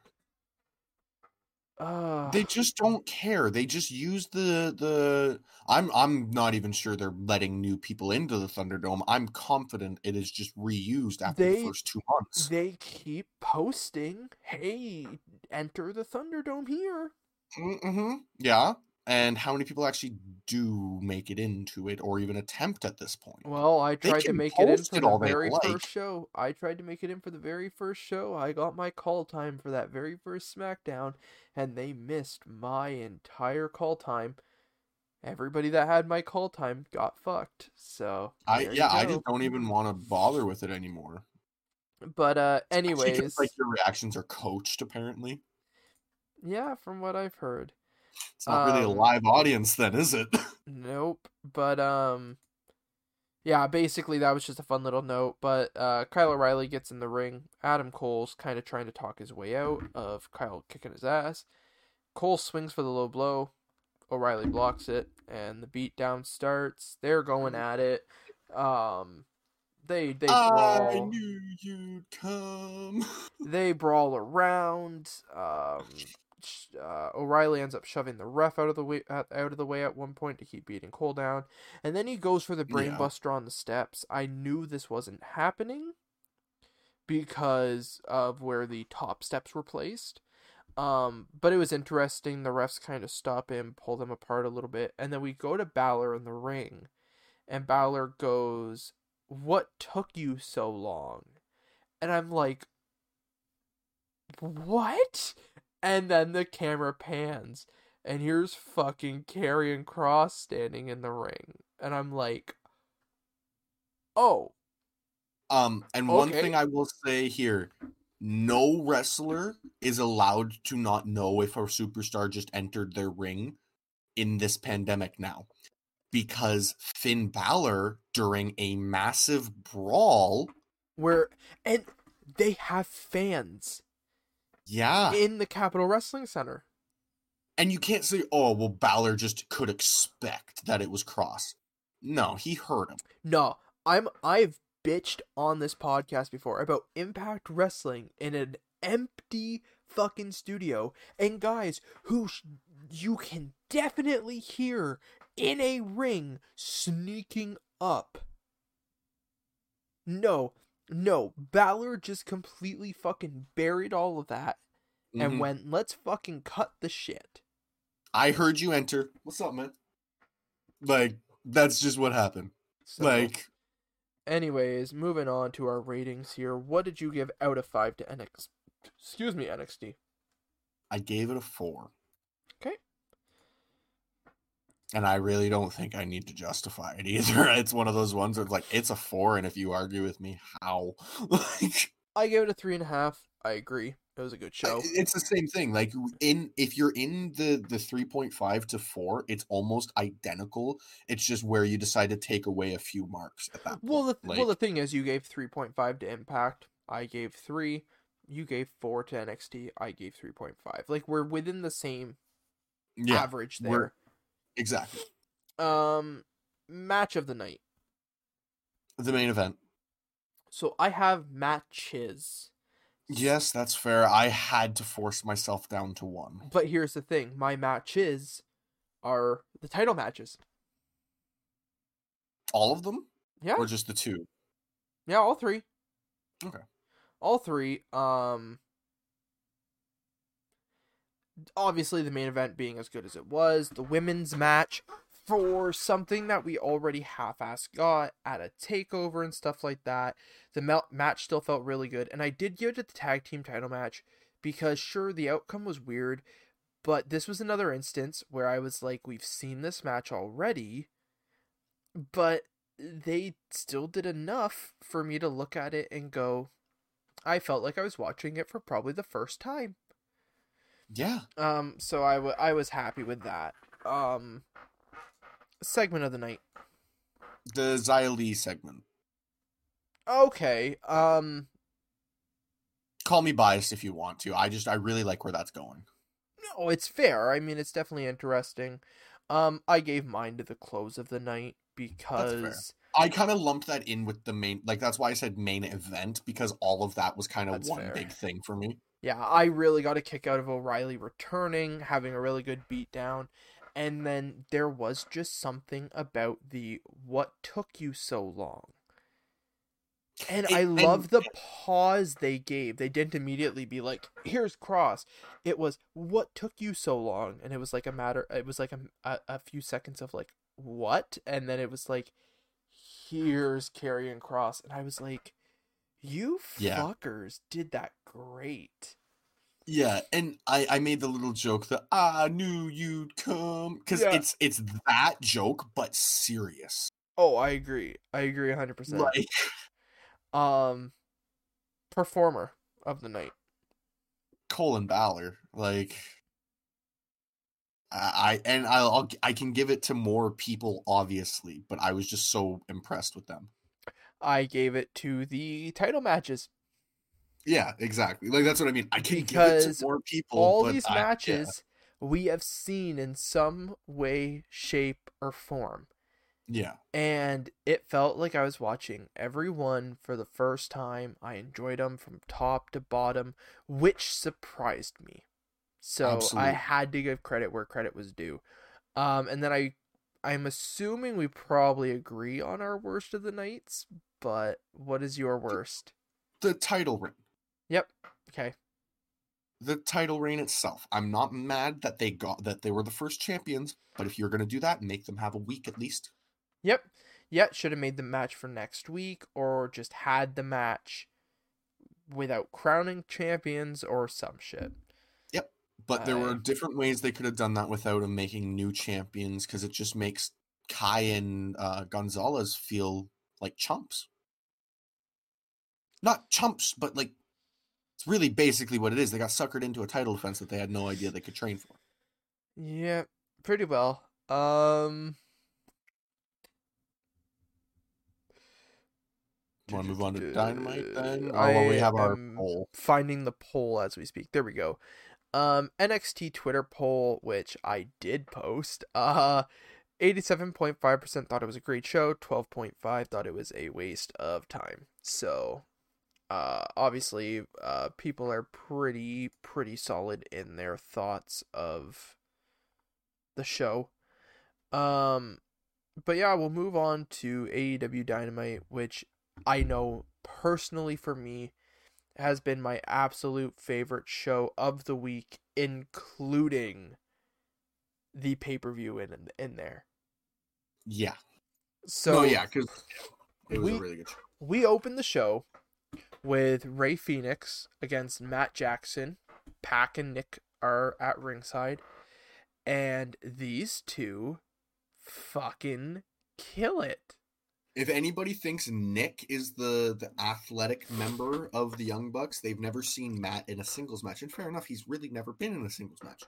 Like these two guys fucking killed it. And uh we had like uh we had major reference SCU watching from the audience, uh which I'm totally okay with us building towards Bucks and SCU. Like that that yes.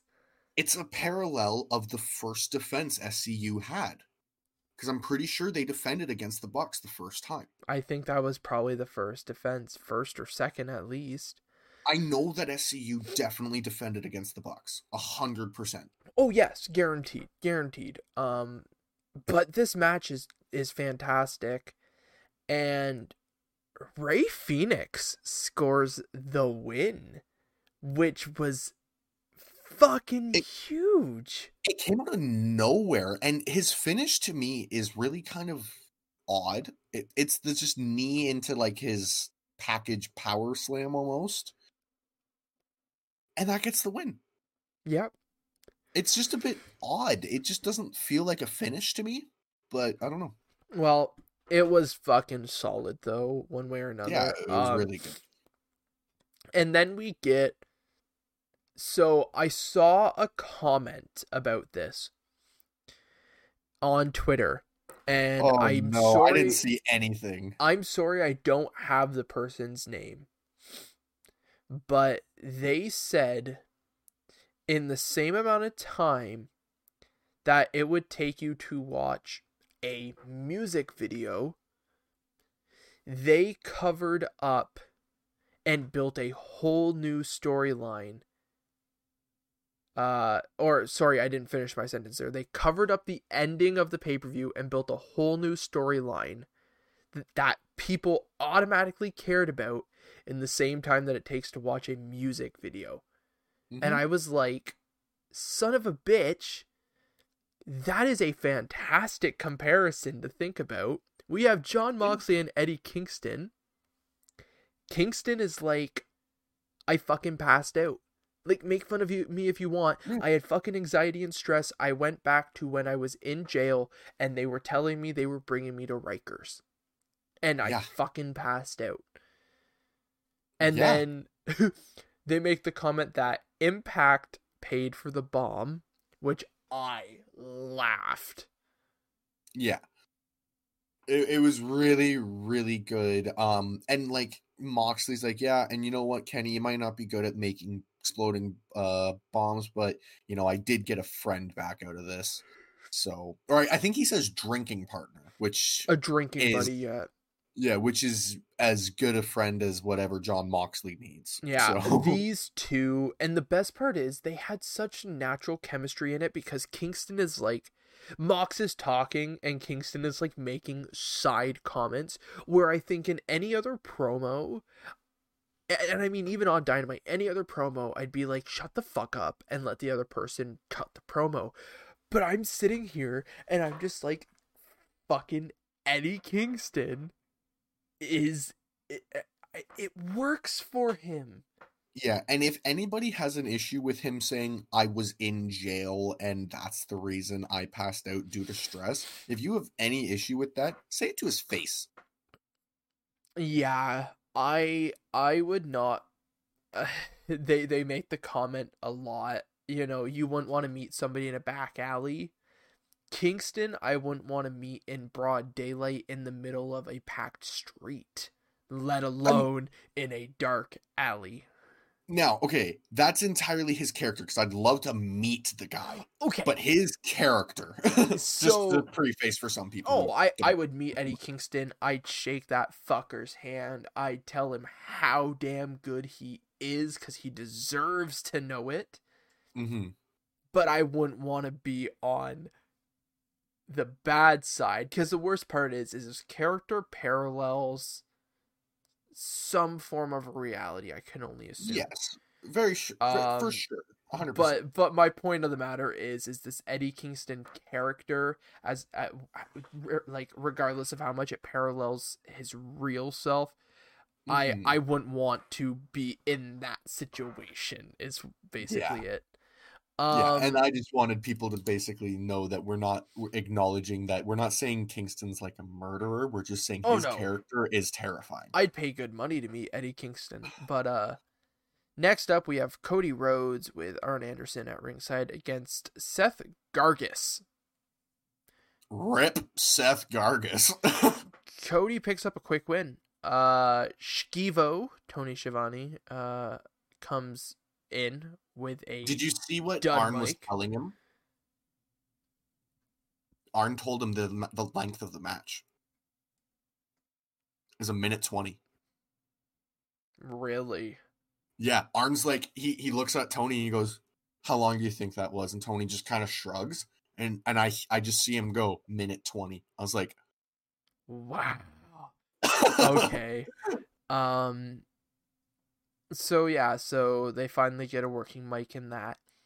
And this is an absolutely phenomenal segment. Yes. We have Penta interrupting. It's coming from Spanish commentary, which is yeah. so cool. Yeah. Like and he has I liked this. Alex uh Abrahantes, if you've watched BTE in that, he pulls him to translate. And uh, um one of the main things that is said um he says that he is a thousand times better than Cody, and that if Cody wants to call himself the Prince of Pro Wrestling, then Penta is the Lord of Lucha Libre. And there's some back and forth, and this is uh like Penta talks some English to Cody in that, and then the absolute and i'm amazed that they did this. Because they made me care about this in less than 15 seconds. Penta whispers to alex. And, alex, and it's definitely because his english wouldn't be perfect to deliver this line which is fine. exactly. It needed to be delivered properly. Mm-hmm. and alex says penta says he would hurt cody's arm so bad that he would not be able to pick up his newborn baby girl. And let me tell you, that line was said, my jaw, and like this is what I love about pro wrestling, my jaw fucking fell. I'm like, yeah. holy fuck, they went there. And Cody fucking rushing Penta everybody just ripping them apart right away. Cody selling it, being pissed off. I was like, you fucking guys just took something I didn't know I wanted. And you were like, here you go. My only point is, did we need to murder Gargis? Sure. Like, my, my my thing is is did this match need to exist before this or could we have just done this as an interview segment does the match weight at all in what happened here Purely to show off that Cody's shoulder is okay enough to wrestle. That's all it was for. I can guarantee you. okay So was it necessary? 50 50. I don't think it was. I think if we just did a pa- uh, uh an interview and then be like how is your shoulder? And it'd be like it's a little banged up from the pay-per-view but I'll be back. And or Penta being show him like training. Like i would have said show him training a little bit and just been like this is him the night after revolution. Yeah you know. something like that. But- but um either way it was still really good then we get uh, Orange Cassidy and Chuck Taylor. They basically challenge Miro and Kip to some kind of an arcade machine street fight type The- match.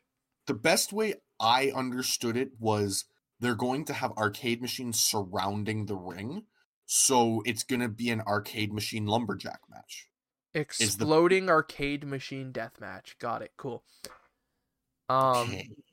that's I what know- Kenny's match should have been. I know AEW went a bit heavy-handed with the um Well, they've they've obviously got leftover explosives. Yeah. um but I'm saying they went uh heavy-handed with the the um unsanctioned stuff when they first started doing it. I feel like that would be overdoing it if they just did two death matches back to back. Nah, they're just trying to recreate CZW. Um, I don't even think anyways, Moxley wants to recreate CZW. Um, but that's about the extent of this, and and Chuck is basically just like, if we lose, I'll be your fucking servant forever.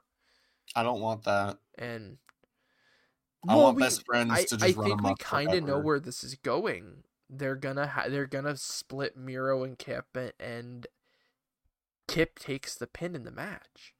Yeah, that's fine. Like, but I I'm I don't know. Um, I just don't. I want to see best friends be best friends forever. Uh, we have Shkivo again, Tony Schiavone, uh, welcoming Sting to the stage. Uh, Sting comes out, and Sting can't fucking say two words on national TV. Uh, because here comes Lance Archer and Jake Roberts. Archer says that if they're not gonna give him time, he's gonna take it, and that if things don't start to change, uh, he's gonna take more than just time. And he looks at Sting. And as they head out, I love how Jake Roberts is like, Hey Stinger and I'm like, Oh. Oh, um granted, I don't know if I want to see Sting die to Lance Archer, but it just this is this we we talked about did Cody need to wrestle a match for us to get this this Cody Penta segment. Did Yeah. we really need to have Sting come off of this great big win? I'm sorry. He just had a great big win, his first match since retiring, you know, all this shit. And we just kind of buried him on live TV, in my Yeah. opinion. Like, no disrespect to Lance Archer, because I'm a huge Lance Archer fan. But did we have to bury Sting? so Archer's going to be the first one to to beat Sting then since his return. I guess. Um but I don't know, it's just uh we, have move on. Sorry, I'll let you do this. My bad. No, you go right ahead. We move on to QT and Shotty or not yeah, Big Shotty Lee Johnson talking um backstage. QT literally avoids any question directed towards him. Uh and just says basically Johnson's going to win. That's basically how they annoy or they answer the questions. Pretty well. Um, and then we get a little like promo package that says um, Ethan Page. They're getting the uh, very annoyed person of him today, uh, and that they don't want that basically. Yeah. Um. So yeah, we get all ego Ethan Page versus big Shotty Lee Johnson with QT Marshall at ringside. Pretty pretty decent match for for what it is. Uh, Ethan Page obviously picks up the win here. Um, and then Page continues to attack uh Lee Johnson after, and QT just kind of stands there. Dustin comes out for the save, and QT walks away. And I'm just, in my opinion, I'm like, just fucking cut the cord here and just let it go. I have no interest in this. I I Adam hate Page to rides be, around. A, I hate to be a dick to QT Marshall, but I'm like, I have no fucking care in the world that he's turning on Dustin and the Nightmare Family. yeah, it's really not that interesting. Uh, Adam Page rides around on a lawnmower. oh fuck, man! Yeah, he rides around on a lawnmower. Um, uh, spent he spent a lot of the money and he's donated a lot of it too. yeah, Uh, Dark which is- Order. kind of a contrast to what happened on Dark or uh, being the elite. Yeah, because he said that he he gave all the money in that, and and Yeah. because the Dark Order spent. But anyways, um, watch being the elite to see that. But yeah, Dark Order comes in, and Hangman's like, "Let's go get ice cream." They're like, "Okay." They all hop on except for Five, because fuck Five, and they almost Poor tip the fucking lawnmower. It wheelies. No, it's all good. It was just a power wheelie. Is that it? Okay. No, they Um, totally didn't almost just kill 10 people. Like, And now for um one of one of okay, and I say that so heavily, one of the best segments of this show. We have Schiavone on the mic, on the stage, ready to talk to Christian Cage. And here comes Kenny Omega's dancers. the Sweeper Girls. And here's Kenny Omega. and Don Callis. And the Good Brothers. Yeah. And I'm like, um, okay. and, and when Kenny's coming in, you I even mentioned this to you. Pretty Platinum is just Oh my glistening. god, it's fucking sparkling. It is making sure you fucking know it is there.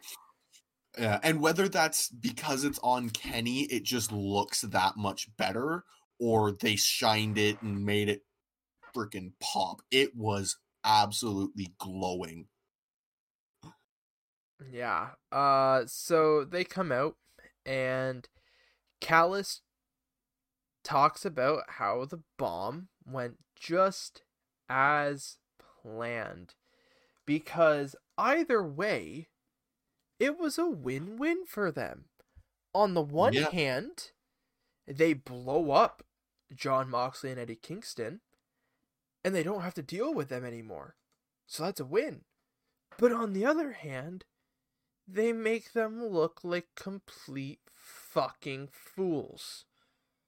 And that is also a win. And I'm sitting here going, You sons of bitches are covering your ass perfectly. They did it on all ends of this story. Yeah. Every single side, a bulletproof wall just went up to cover AEW's ass on this fucking finish. Yeah, but we have Eddie Kingston come down, and Callis gets very real and very brutal with Kingston, talking about his time and impact, and that just like every other time, he's gotten these big moments, these big chances, he's been right where he needs to be when he needs to be there and Kingston screws it up. Mm-hmm. And they tell Kingston they're going to give him 10 seconds to leave the ring. And the timer comes up on the screen, the siren starts going off, and this leads to my favorite lines in pro wrestling history as of this moment. Kenny taking the mic and going, Okay, okay, north south position, north south position. Lays on the ground and goes, 69 me, Don, 69 me. And I We just gotta. we talked about this before. When you have that laugh that you just can't help it and it like screams out of you. Kenny laying on the ground and shouting 69 me Don. I screamed. It was so fantastic. It was beautiful and it was everything that I didn't realize I needed in wrestling. Yeah. And and yeah, it's just it's it brings a tear to your eye almost. Yeah, but um they get up, they're laughing and whatnot, and Omega offers Kingston one shot, but tells him he's not gonna take it and this and that. And this is how much I love Eddie Kingston. Eddie Kingston just kind of like looks towards the fans as well as the hard camera, and he just gives the ah fuck it shrug and just sucks Omega. and the brawl starts obviously. Here comes Jon Moxley and whatnot. And then here's that oh so familiar music. And my favorite is JR being like, What the hell is that? And it's like, Did you miss the pay per view? you can order the replay now on FITE. Did, did I I feel like Tony honestly said something along those lines and I was just like, "Oh, Tony, you know he's just an old man." yeah, but uh here comes Christian Cage, uh which even though I knew that's where the segment was going, the second the music started, I popped because there's something about Christian Cage being in AEW that just made me fucking pop. But Cage comes out, Omega and Cage face to face. Omega offers his hand and then walks away. And Kenny kind of stands there, swings at Cage. Cage ducks it, goes for unprettier kill switch, etc., they etc., etc. didn't say the name, so that's why I have kill switch on my notes. I feel like in but Impact the was the unpretty. unprettier was used in Impact, but I also think the unprettier was used when he was Christian in the early 2000s in. WWE. Well, yeah, before he would uh, hit the switch, it was the unprettier. Um, and like I, I'm literally looking just quickly. I can see him calling it. It's called the unprettier uh, to Mark Henry, the unprettier to Dolph Ziggler. Like they are. It just seems like he he only Uh, has. so the kill switch was used in WWE. The unprettier was used in the WWF, WWE, and TNA, and the impaler was used in WWF.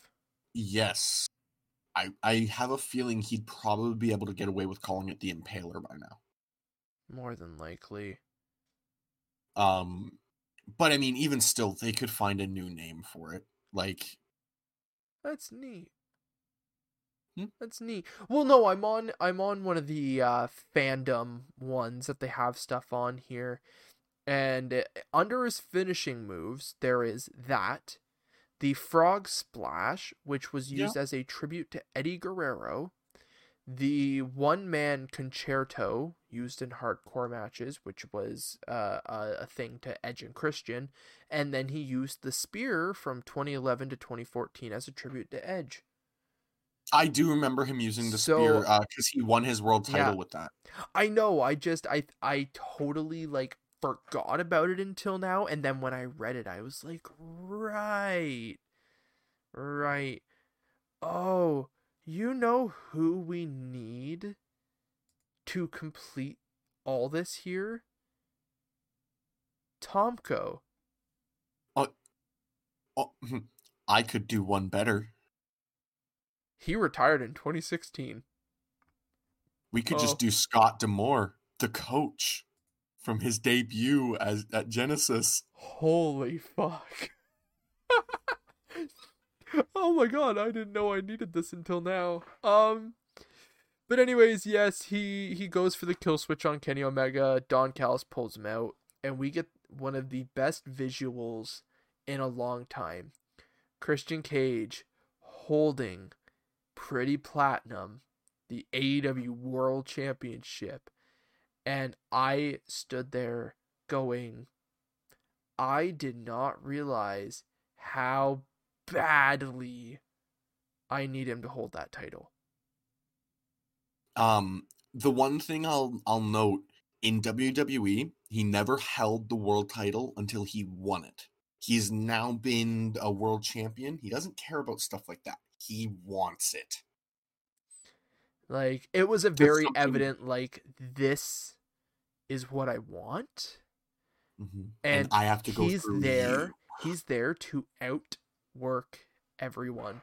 I am so excited. Anyways, oh, yeah. I'm so happy. Up next, we have Dr. Britt Baker, DMD, uh, Nyla Rose, and Maki Ito, one of my absolute favorites right now.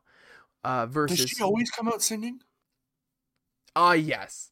Okay. Yes, this is a, a regular thing. Uh, okay. Against Thunder Rosa, Ryo Mizunami, and Hikaru Shida.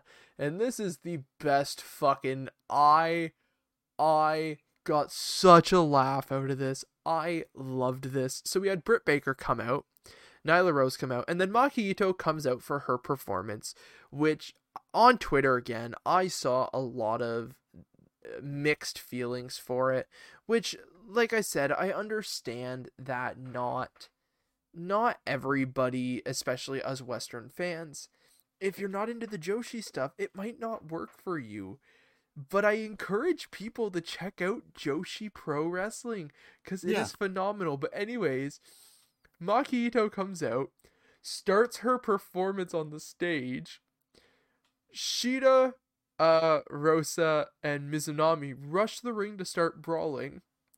And Maki Ito, like the professional she is, finishes her song as this fucking chaos is just fucking erupting. Maki on the stage, just like, yeah, let's go. Like, yeah, she's just singing her whatever song and just doing her thing. And I mean, more power to her. She looks like she's having a blast. Like, wouldn't you? Wouldn't you be having a fucking blast? It's like if you were told you have to work the R-Truth gimmick for the rest of your life. I'd be fine with it because I'm on WWE TV. You know what I mean? Like, but I fucking one of my favorite things was the comment from commentary. JR uh they they promoted his book and he goes if I hadn't have been finished writing that book by now, this girl would have a chapter all of her own.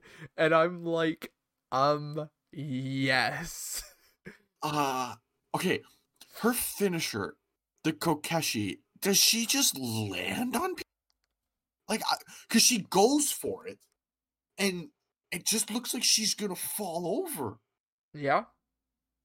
Is that all it is? I think so. okay. I, I think it's supposed to be like a partial kind of like head buddy type thing. Okay. I don't know. I'm Ito- not complaining. I I enjoyed it. Like I- Ito-chan is is fantastic, but uh anyways, um we have an actually a really decent match here. Yeah, it was um, really good. Also, Rebel and Vickie Guerrero ringside. Rebel with the crutch, um, because Rebel, it le- yes, um, it leads into post match. But Thunder Rosa picks up the pin over Maki Ito. Single tear runs down my face. And then the beatdown starts post match. Britt taking out Thunder Rosa, uh, and that, which actually sets up to something huge next week, uh, which we'll let, we'll talk about right now. Actually, we get Britt Baker versus Thunder Rosa in not only the main event of Dynamite, but in a lights out, unsanctioned match. The first on Dynamite. Do you know um uh it's all been taped already? Oh yeah, because they announced the the tickets for the next show which is not this upcoming week, but the week after. hmm The the St. Patrick's Day Slam has been recorded. Yeah. I've I've read spoilers. Nothing's been confirmed. Yeah, it um it seems as if they uh when they pre-film there is no crowd in attendance because I mean the only spoiler we got out of a few weeks ago was about a zip line being used and it was said that Sting used it and it turned out it wasn't even Sting. This one was an in-depth word for word recaps of every single thing that I read through. The only match they didn't spoil was the main event. Oh They motherfuckers. If there's one match that I want to read ahead on to know, Yeah. it's the main event. The the quote said, "This match I will not spoil for you. You have to watch it." fuck i'm excited i don't care i'm excited britt baker has immensely impressed me the last few weeks after shitting on her for almost a full year she has made me eat my fucking words just like nyla rose i am not afraid I'm still to not a admit big it fan of one Nyla. bit Still not a big fan of Nyla's. but their in ring from where they started and what I bitched about for almost a year. I mean, I fucking tore Britt Baker fucking uh, left, right, and center about. I mean, I'm like, you're fucking dating one of the best pro wrestlers in the world. Like, come that on. doesn't make her a good wrestler, though. You literally have one of the best pro wrestlers at your disposal to train with. There is no excuse that you should uh, be as green as she was. It's fair. I just I do give benefit of the doubt knowing how I would be, especially even if I was in a relationship with fucking John Cena. Like Yeah, but at that case, you shouldn't be promoted as one of the company's top talent. very fair. No, it's She, very she fair. was It's just- promoted. She was the first signing, one of the biggest women women signings. All this, and she was green as hell.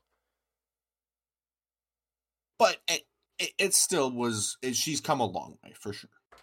But um yeah, anyways, uh Matt Hardy private party backstage A Hardy Party. and he announces that he has signed Butcher Blade and Bunny to his empire as he called it. I'm not sure how I feel about this going forward. it's gonna push Private Party out of his group and turn them back face.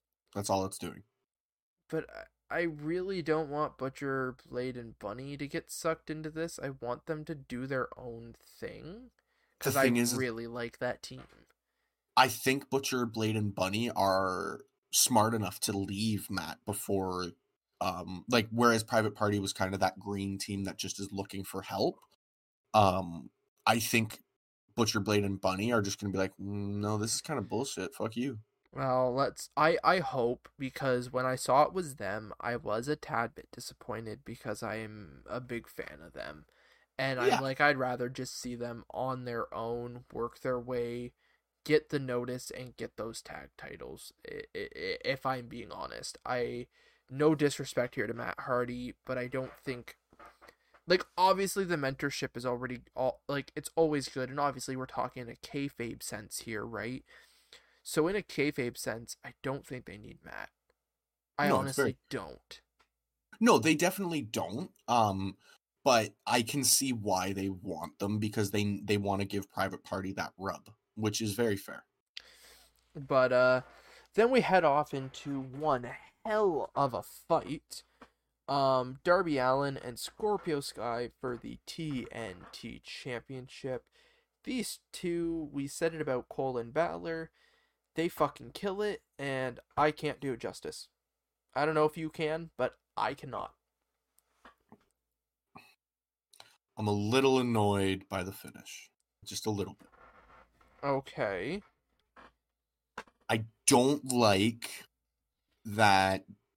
I'm pretty sure he or Darby beat Cody via roll up, and now he's beaten uh Sky via roll up.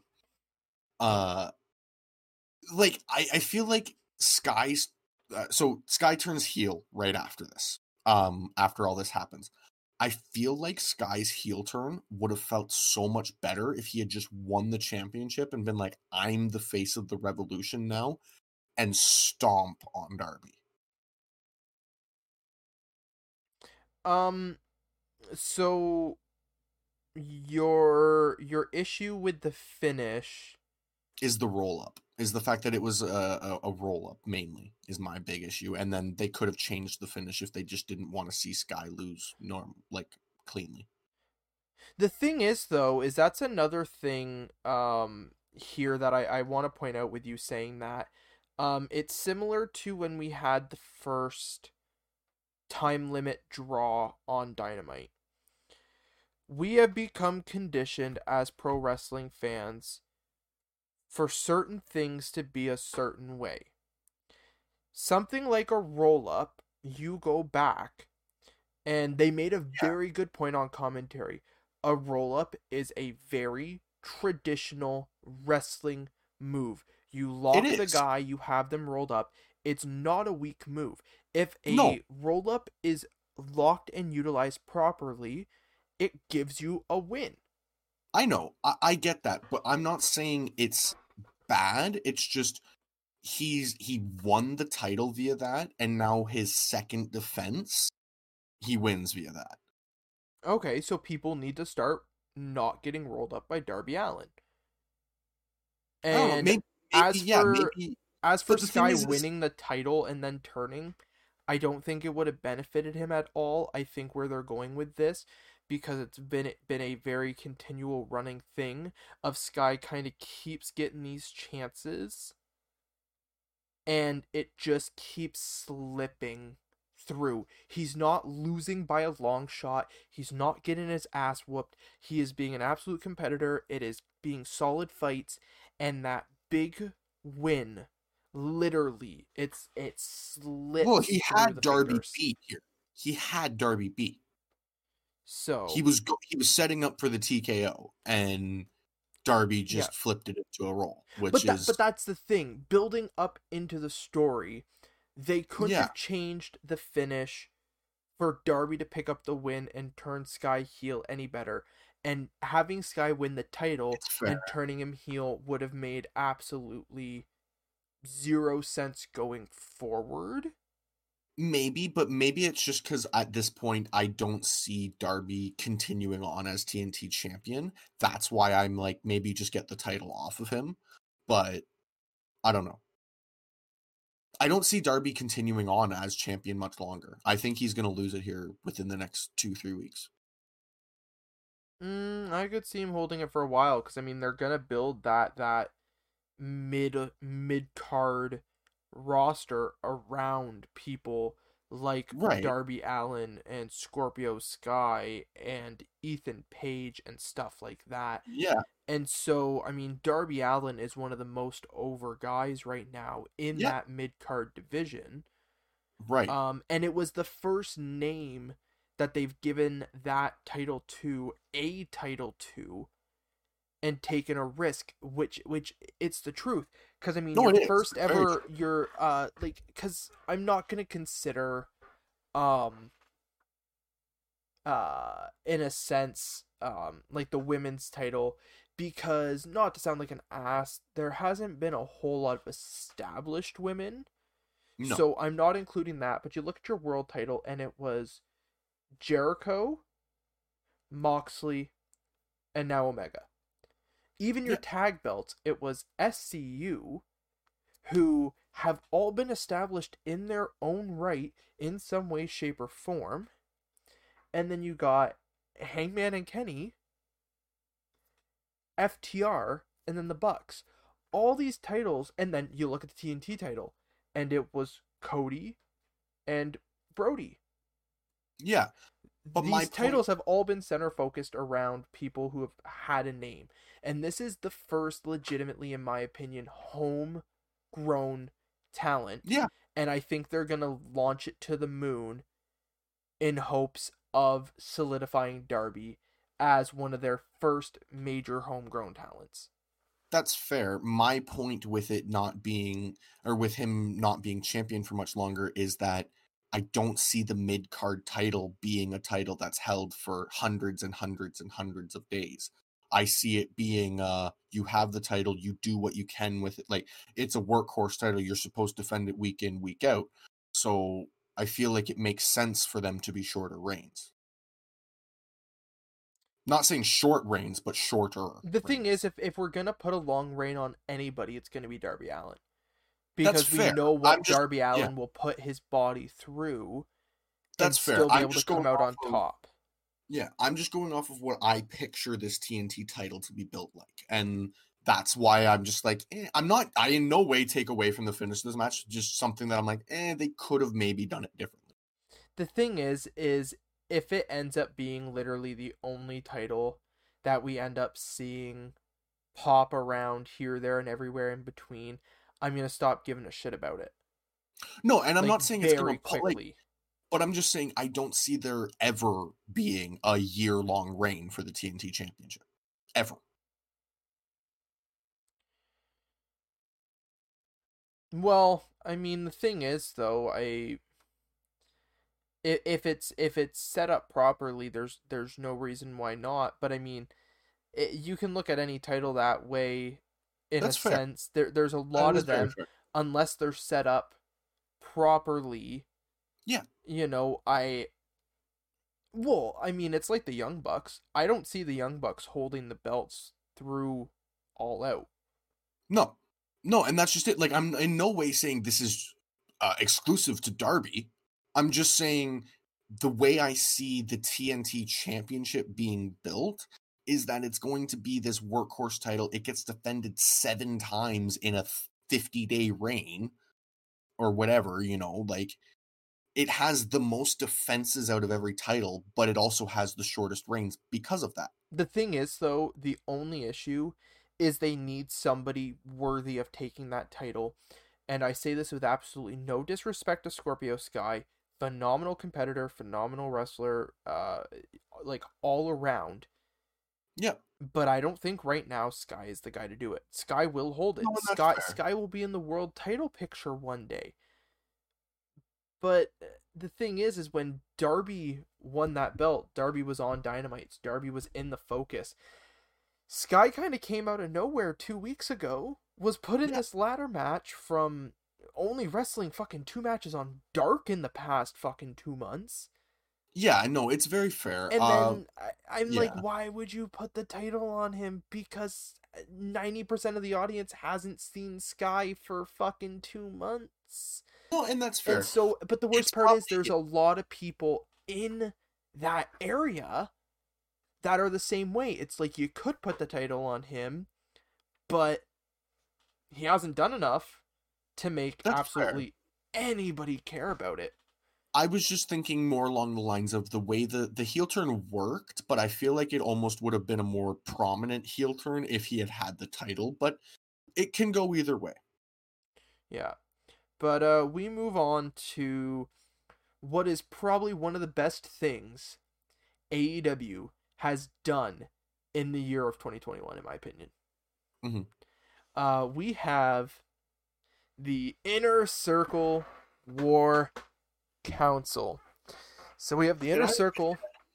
I remember when we talked about this at Revolution when it got announced, and you kind of turned your nose up, and you're like, "Ugh." Well, I I didn't believe they were kicking Jericho out, which I mean I was correct. Um, and it's Yeah. funny, uh, because I mean this this predates the the podcast. Um, I predicted back at Full Gear, um, with friends that I had watched that pay per view with, um, when MJF won and was joining. I said specifically the storyline would be MJF turning the inner circle, the inner circle turning around and going, ha, fuck you, and MJF having something up his sleeve. Yeah, it's very fair. The the possibility was a team or uh like he was gonna he was gonna write Jericho off but not break up the inner circle, like it'd be him to write Jericho off. It was gonna be some shit like that. I just didn't know when or how.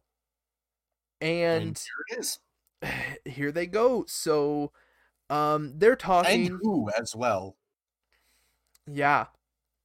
So they're talking, and Jericho makes a comment uh like they're they're talking about the war council and about how how armies and teams need to regroup and refocus and that's what these war councils are for and that's what they're doing. And he says he thinks it's time for them to potentially add a new member. And max turns around and goes maybe it's time they let someone go. And then wouldn't you fucking know sammy Yeah. fucking guevara comes out. And he looks at Jericho and he's like, Chris, like, I, I understand. And Jericho's, you know, just ripping him apart on the mic. And I liked how Sammy, without a care in the world, without a fear in his mind, got right into the ring and right up to Jericho. And he goes, like, listen, you need to see this. Sends it off to the screen. And we have footage of Sammy setting up a camera in the the inner circle's locker room. It fast forwards, and there's the inner circle in there. So we're talking Santana, Ortiz, and Hager. MJF walks in, and he says that there's going to be a change in leadership, and that they're kicking Jericho out. Everybody's like, "Cool," and um, Yeah. they head back to the ring, and this is where it gets great. Max is like, this isn't the way I expected you to find out, but I guess this is how it's gonna be. Get 'em, Yeah. boys. And the second I watched them start to walk towards Jericho, I was like, you motherfuckers. I know exactly where this is going, and I loved it. They get Yeah. right up to Jericho, and they all turn and look at Max and Jericho makes it's the point I made on the Revolution podcast. Jericho looks at him and goes, "Are you fucking serious? Like you don't think we watch, you don't think we talk all the time? Like we know what's going on." And it's great. Jericho gives a good shove to MJF, tells him he's fired from the inner circle, that they're done. And MJF starts crying. Yeah, and Jericho lets him know they're to give him a, a good old fashioned inner circle beatdown. Max takes the mic, says he never wanted to take over the inner circle, he built his own. The lights go out, lights come on, and in the ring is FTR, Dax Harwood, and Cash Wheeler, Shawn Spears, Tully Blanchard, and Wardlow. And this beatdown ensues. Yeah. This was absolutely phenomenal. MJF was great in all this, just sitting on the top rope, watching the carnage. Um, them taking out Sammy. Um, now, I made a comment to you on a call that we had the other night, uh, just talking about this. Somebody who's been in the business as long as Jericho, I think, would know to turn away from the hard camera when pulling out his blade from his wrist tape. but Jericho laid right in hard cam. Yeah, hard came right on him, and you can see Jericho look down at his wrist tape, pull out the blade, and shove it in his pocket. And I'm like, oh, Chris. yeah. But it's great. Uh, Max hits Jericho with the ring, um, and the bat. I really like Tully picking up the. I the visual of Jericho crawling for the bat, them stepping on it, Tully grabbing it, kind of hitting the ropes with it, is great. And then they bring him up to the stage. Wardlow hoists Jericho up and power bombs him off the stage through tables which at least they got their table situation figured out properly after the Matt Hardy situation. Did you notice what was underneath it? I didn't notice specifically what was there, but A good five or a, a good foot in or a good foot thick crash pad. Yeah. Yeah. Well, well, if you notice yeah. when the tables break, they only broke about that much down. And so he's laying in what looks like a U, whereas we're used to pretty much looking like a V if they get broken properly. Yeah. And there's a significant flat part where it's like, well, he's lift, he's up higher, which is fine. I'm not mad about it. You know what was really cool though? Uh, a, a neat tidbit that I noticed. Well, uh, obviously the show finishes off with MJF's almost horseman-like stable. I because I watched the spoilers, I can give you what I have been told is the name. Okay, so spoiler warning, warning, mute it. We won't stick on it. Mute the podcast now. No, I have to find it. Oh, for still. fuck's have to sakes. remember. Um, I hope you're not muted because we don't have it because Blake is a fuckwad. I apologize. Um, I have the name. Okay, say I have I it, I don't have it. have it. I have it, but I don't. I just couldn't. I didn't want to say it and have the wrong name. No. So uh, okay, just you got it. One second. I'm just finding the write up for it now. Uh, okay, I have it. Okay, mute now. Go the ahead. Pinnacle. the pinnacle. The pinnacle. It'll grow on me like the inner circle. Yeah, it it didn't sit right with me, but uh, there's a promo that goes along with it, and I imagine that Well, probably helps sell it. when when Jericho introduced the inner circle, I remember sitting there and going like, "Is this really the fucking name?"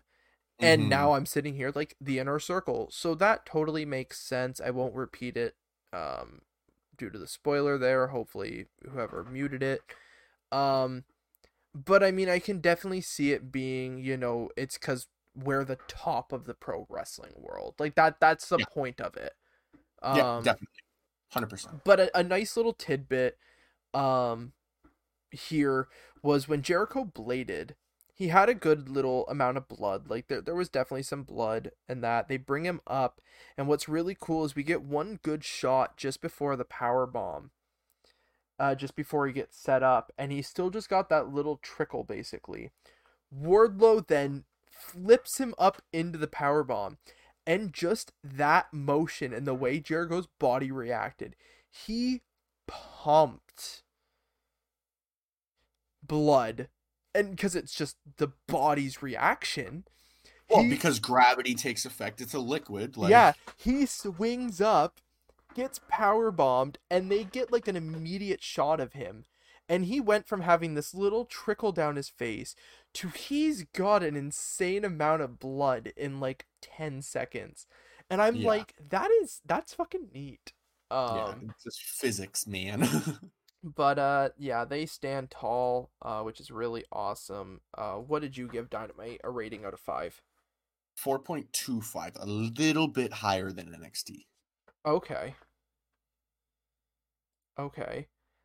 Um I gave it a 4.75. I gave it a near perfect. That's very fair. I couldn't I- quite give it a perfect because there were just like I said, I had a couple issues with like the Cody match and and certain things, but they're probably more just me being weird. I thought it was a near perfect card. Mhm. Um what is your match of the night? The TNT Championship. So I gave it to the opening between Fenix and Matt. I gave it to the TNT title, and I also gave it to gave it to the six woman tag.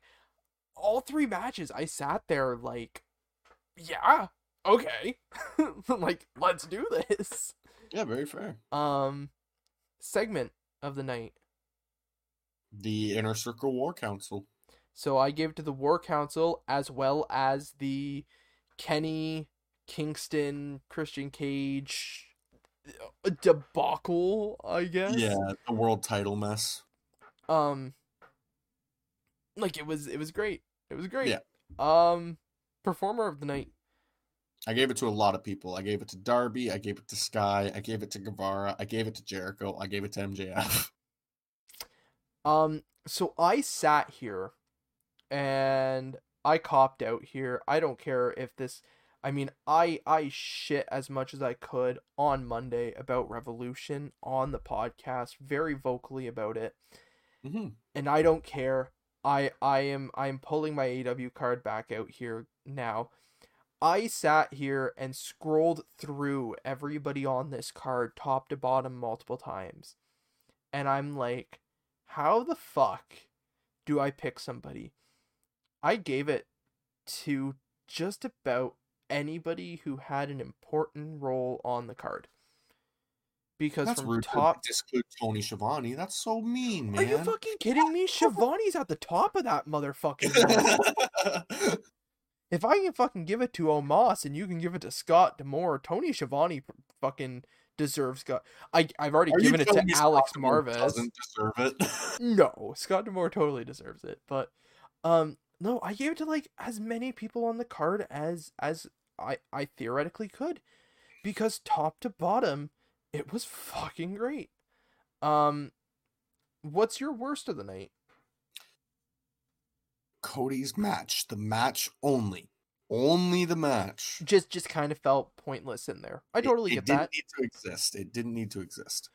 My worst of the night is that this fucking two hour dynamite was better than the Sunday pay per view I paid 60 bucks for. Would you like to know something really interesting about that said Sunday inter- or pay per view? It was one of the Pizza. highest pay per view buy rates. I know that. Not just one of. It was the highest non WWE profit uh, pay per view since 1999. Holy fuck. That's crazy. That's crazy. Um, and this Twitter poll is one damn easy Twitter poll to tell. 100% great show. Yeah. I kid you fucking not. And Um, and if anybody's like, oh well, it's just because AEW, everybody's their AEW. I'm sorry, did you not hear all of our complaining for the Sunday for the dud and all that? oh my god, I shit on it as much as I could. I did. I I Yeah. openly for fucking 40 minutes me and you debated back and forth and I shat as much as I could on parts of that pay-per-view because it as I said, these pay-per-views are supposed to be top caliber and the pay-per-view didn't quite meet it in my opinion. It still doesn't. I mean, that's not what we're here to debate. We had that whole podcast to do that. But I shit as much as I could on AEW in that podcast for their pay per view. I'm allowed to pull my card here and be like, this show deserves a near perfect, in my opinion. Yeah, it's very fair. And can we move on to? Well, I guess we don't want to move on, but let's move on to what isn't a perfect show. Well, you can cover this top to bottom because I missed it. Thank God. We'll move through this quickly because uh, we've spent so much time shitting on SmackDown. I don't plan on hanging up too much on this. You go right ahead. I will sit here, listen to these results, and be just as shocked as anybody who hasn't seen it so far. So we get Edge opening the show. Uh, he he talks about Bryan and Reigns. you Holy shit. So we actually see the Royal Rumble winner Yeah, you know, In the ring? in the ring. Yeah. Came out- Holy came out. Fuck. music and everything, the whole nine yards. Bruce Pritchard had a five-hour energy. Yeah, He fucking um, he got some spunk in him. just wait until I tell you when we actually see Roman. Um, Paul. So I just died a little on the inside. says Paul and Roman wanted this match, so he gave it to them. Uh, and now they're worried. Now they're backpedaling. Now they're like, "Hey, don't no, don't pick me." Exactly what we had picked out with with Reigns last week. Bryan comes out uh saying like no it's uh i didn't i didn't interrupt you or i didn't try to steal your spotlight basically it was all entirely for me because this is gonna this could be my last mania whatever uh my immediate thought is we're not gonna get the fast lane title match because i hate wwe's booking anyway we get edge and bryan basically kind of face to face and after everything Bryan said, he was like, "I feel I'm the best." Pretty much was his his shtick at the end, and then and Edge just kind of goes, "You are good, but you're not better than me," and walks out. Agreed. yeah, uh, Don't mean and to then be a dick, but agreed. oh, it's very fair. Um, then we get a eight man tag team match. the Street Profits and Rey and Dominik Mysterio versus Alpha Academy and Robert and Dolph Ziggler. Robert Hey, Roode and Dolph Ziggler. Here's two fucking storylines we really just don't care about. Here's an eight man tag match to settle it. You think something gets settled here? No, because it's fucking Bruce Pritchard in the corner going whoo, whoo, whoo, with a fucking clipboard. Exactly. Not Um, sorry anymore, Bruce. I've given you enough fucking chances. This match basically dissolves into Rey and Dominik versus um, the Alpha Academy and Street Profits versus Roode and Ziggler. Oh, who would have fucking guessed? the the finish comes after Rey and Dominik hit the 619 on Ziggler and then we get Ford hitting the frog splash for the win. It's it's exactly what you would think happened. We then get Jey Uso walking up to Paul to, to Roman Reigns' room and he's stopped by Paul Heyman. Um Okay. and and this is kind of like the so you know how Paul and Jey act around Reigns? Yes. they are still acting that way. So, um, he, he's like, "Well, I'm just gonna go talk to him, whatever." And Paul just kind of says, "You know, that wouldn't be a good idea considering you tapped out last week." Um, and yeah, basically, he just goes, "Oh, I'll go deal with some stuff. It's it's okay." yeah, walks away. Um, Okay. it's basically how it happened. We get Seth Rollins talking backstage. He talks about Cesaro. He's told that Cesaro, or he says uh, Cesaro is the biggest waste of potential in the WWE. Yeah. Uh, and then Murphy, or he's told that Murphy and Cesaro have a rematch tonight because we needed that. Um, Uh, yeah, we we just got it, so we need another one. Yeah, and so Seth looks I want to say interested, but he kind of has that like shit-eating grin. Go figure. Yeah. Um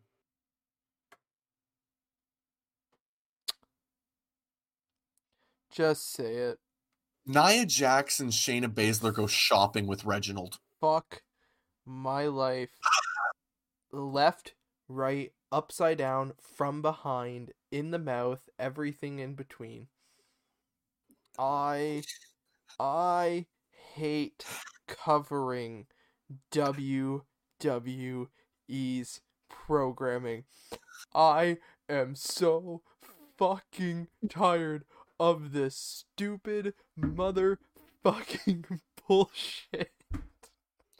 And it's not like it just lasts like oh they just go shopping and then it kind of cuts. No, we get like 10 costume changes for Reginald and he's doing a full fashion runway thing while Shane is sitting there on her phone. I do not care about that rant I just went on. I am fucking done. Oh, They and took up time on a fucking SmackDown. They do not have a solid WrestleMania card yet. You could have fucking built some badass shit. And you. um I'm so angry. how do you want me to repay you? And she just grins like the Cheshire Cat. Uh, and, and then we get Cesaro versus Murphy. So, do you think this match was A, the same match as last week, B, a quick match, or C, completely and almost immediately interrupted by Seth Rollins? If you picked C, you're right. I was gonna say Uh, D, all of the above. Like, I mean, it, obviously it couldn't necessarily be, but I could totally see it being like the same progressive moves.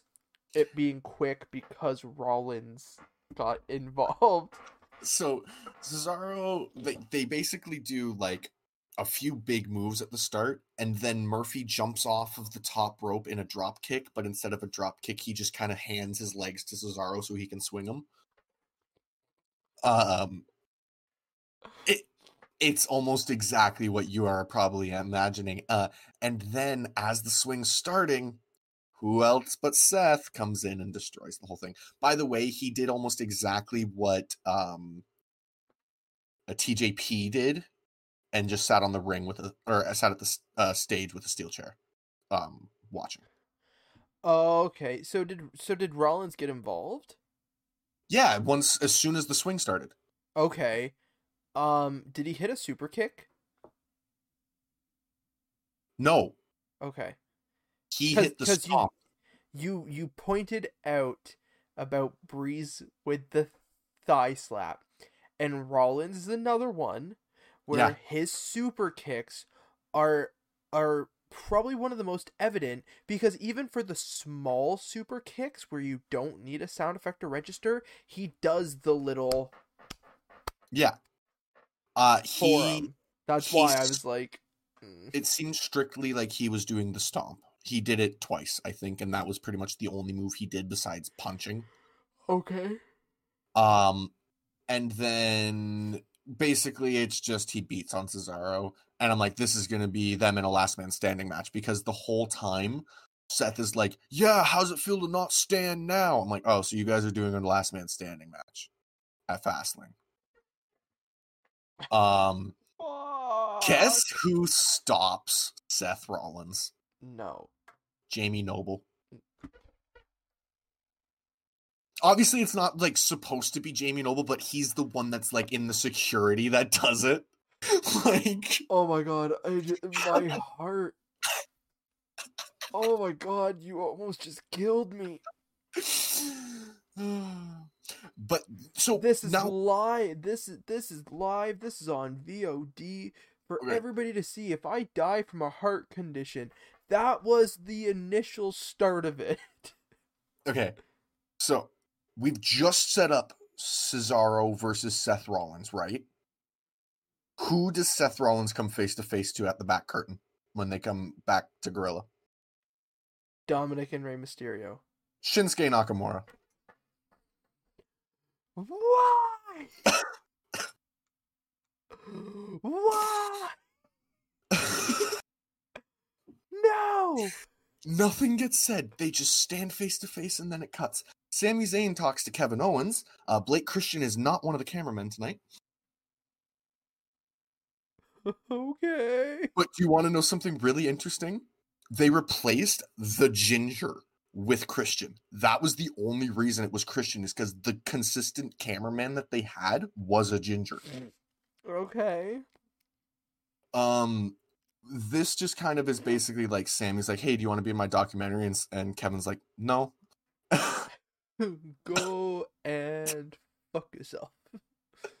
pretty much. Uh, we get announced that we're gonna get the celebration for Bobby's uh, title mat title win. We're gonna get it, but we're not. I love your confidence in in WWE's fucking chimpanzee booking team of Bruce Pritchard. Uh, yeah. Uh, speaking of, Jey Uso talks to Edge backstage. Oh fuck my life. Edge is like, I, I hey Jey, I think you're being disrespected by Roman. Like, what would Rikishi think? Oh, don't Uh, bring the big quiche into this. Like, he didn't specify Rikishi, but he said your dad, and Okay, I was gonna say don't bring the big quiche into this, cause then we're gonna get fucking a dance Afa at Fastlane between Rikishi and Edge. he did, however, name drop off and Sika specifically. Um, and then basically he's just like, you know, your family wouldn't like the way you're being treated, and Jey gets mad and is like, "No, Oos, you wouldn't, you wouldn't know what you're talking about, Oos, Oos, Oos, Oos, Oos, Oos." That's pretty oh much my all I god, got from. I I cannot stand Jey's promo because it's just him yelling and he it's like trying to understand and I I don't say this to to be a oh. jackass. It's like when you're trying to understand like another language, like something like Japanese. And for some reason in every sentence the only thing you can pick out is chan or san. Like when they're ending Yeah. a name or something. Yeah. That is all I get from Jey Uso's promos are oos, oos, oos, oos. And I'm like, what the fuck did I just listen to? Yeah. Uh I'm just being honest. I don't like the hands rubbing together. What? It's the Kevin Owens show Oh, I'm okay. I'm okay with this. I like Kevin Owens. I, I, I I'm a fan with of Kevin. special guests Sasha Banks and Bianca Belair. Okay, you just killed my interest. Hold on. Not necessarily, not necessarily. Reginald's not involved with this story anymore.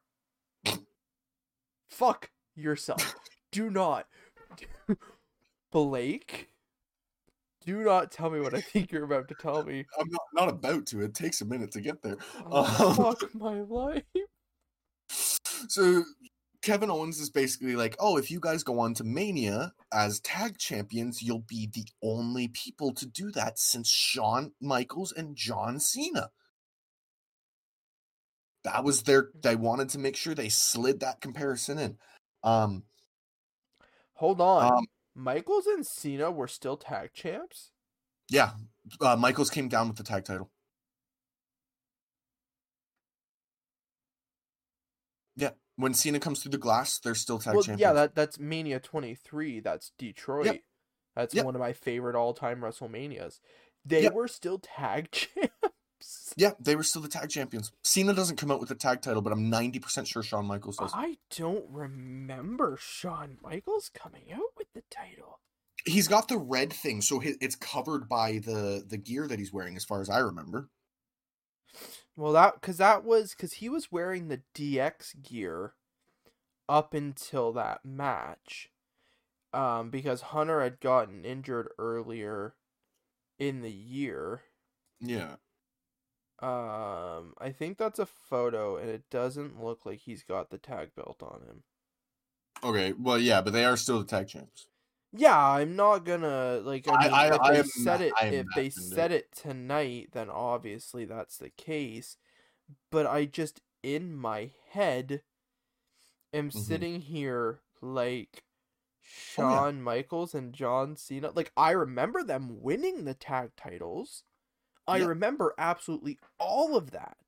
And he's not saying it's like the first ones to compete for the championship and be champ or and tag champions. It's the first ones to do it at Mania and Yeah, yeah, yeah. champions. So, uh, because obviously we've had Batista and Cena do it too. Mania Uh, 23 only had 1.2 million buys. It wouldn't if they redid it. Um, like as in like if they like completely just resold it right now, it would go way better probably. That amazes but- me that that's it. Yeah. Uh Sasha compares herself to Jordan and then makes a shot to say like if if she's Jordan, Belair's LeBron, and in no way is that a bad thing. Okay. And then Banks will come out of Mania. She either said Mania or Fastlane. It was just I didn't care enough to really pay attention that much. She'll be two ba- uh, belts back Banks because of course. Um sure. Jax and Baszler come out. Obviously, Reginald's tailing. The commentators go, they are not Sasha's and Be- Belair's opponents tonight. This is the first I'm hearing of this being a tag match because we're doing the Kevin Owens show. Who comes out next, Natalya and Tamina?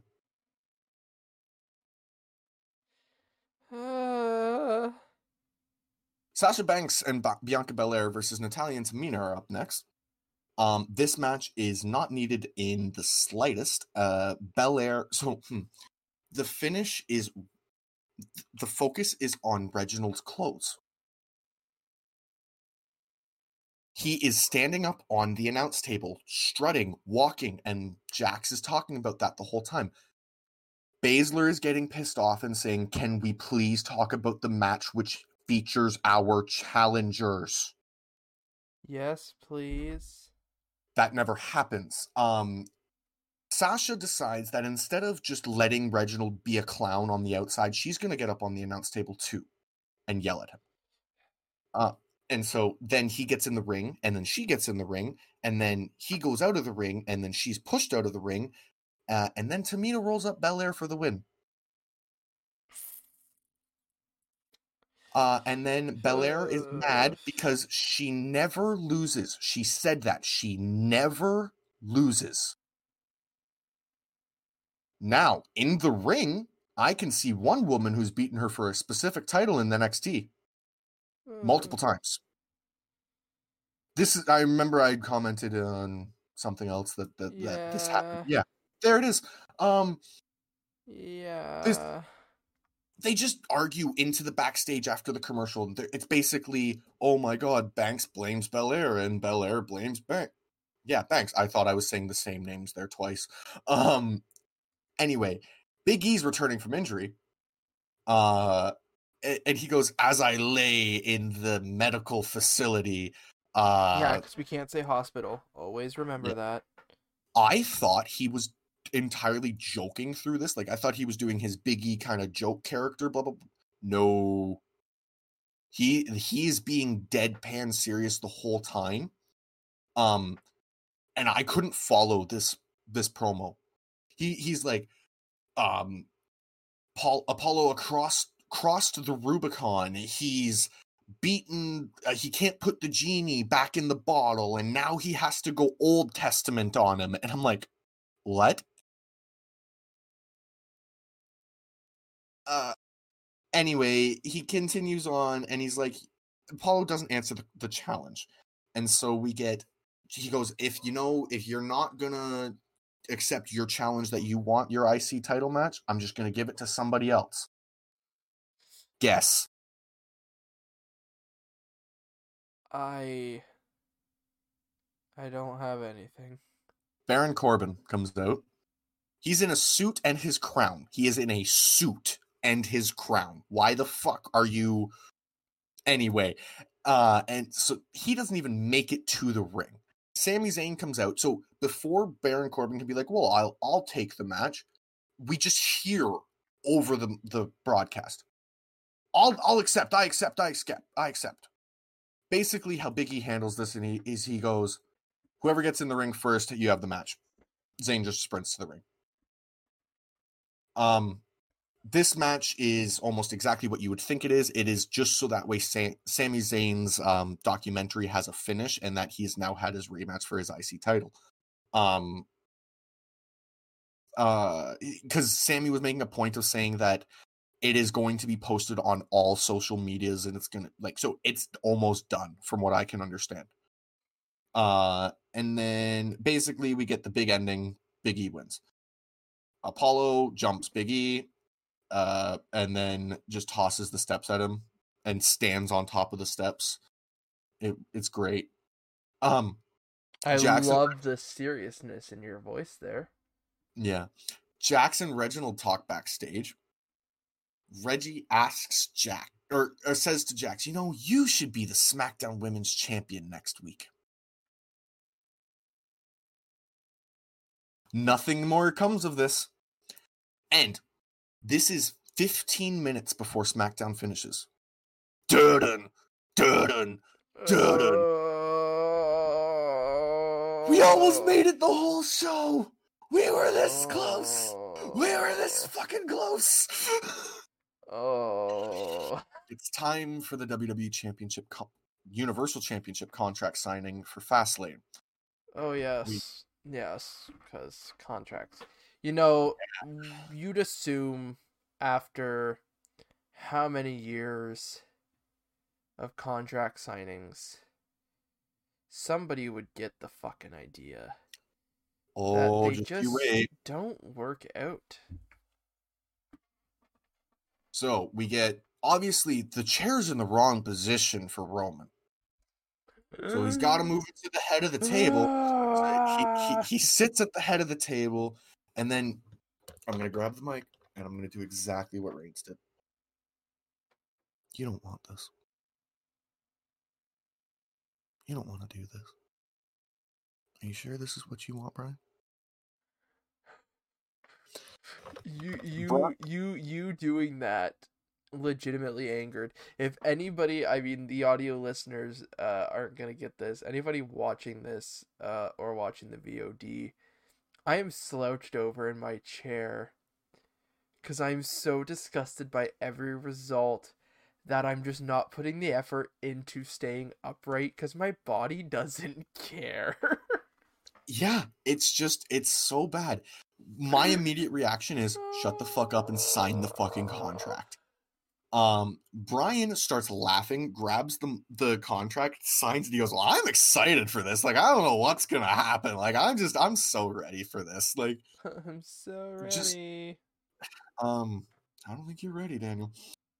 Uh, basically, he goads Reigns into signing it. He goes, "I didn't think Roman would be scared of facing me, but I guess this is where we're at. Maybe I'm the new head of the table. I mean, I did make Jey tap out, which is something Roman couldn't do." Because if you remember, there was an I quit match. Yep. Wow. Okay. Um, Jey's the one that takes offense to this. No, really. Yeah, so he he picks up the table, the the like metal table that it is now, I guess instead. He tosses it across the uh into like the barricade on hard camera. Well, yeah, of course. It's a contract signing. Yeah, you gotta have to have uh, what's it called, uh, aggression, and uh, he yells at Adam that he wants to be the special enforcer for this match. Now the issue here is the contract's been signed, the match is official. It's it's it's I it's a TLC match from what I can remember, or is it just a straight singles match?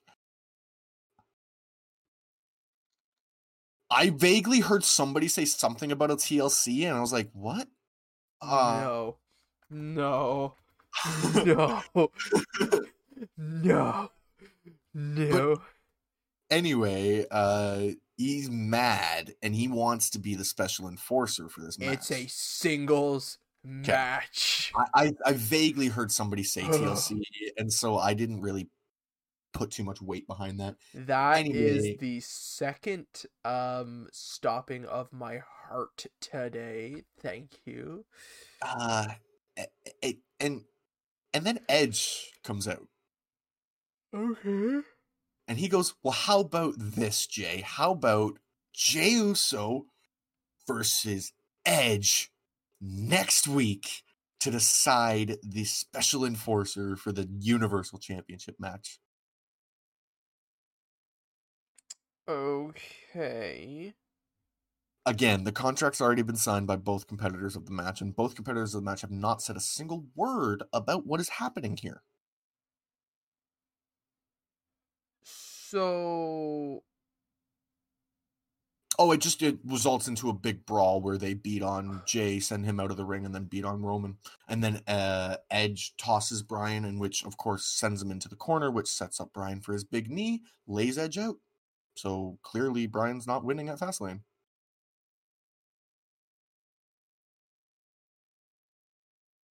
um My overall for this show is a two because I didn't think it was worse than Raw, but at the same time, uh, I... the match of the night, I gave it to the eight man tag because it was the first match, and at the very least, it wasn't horrible.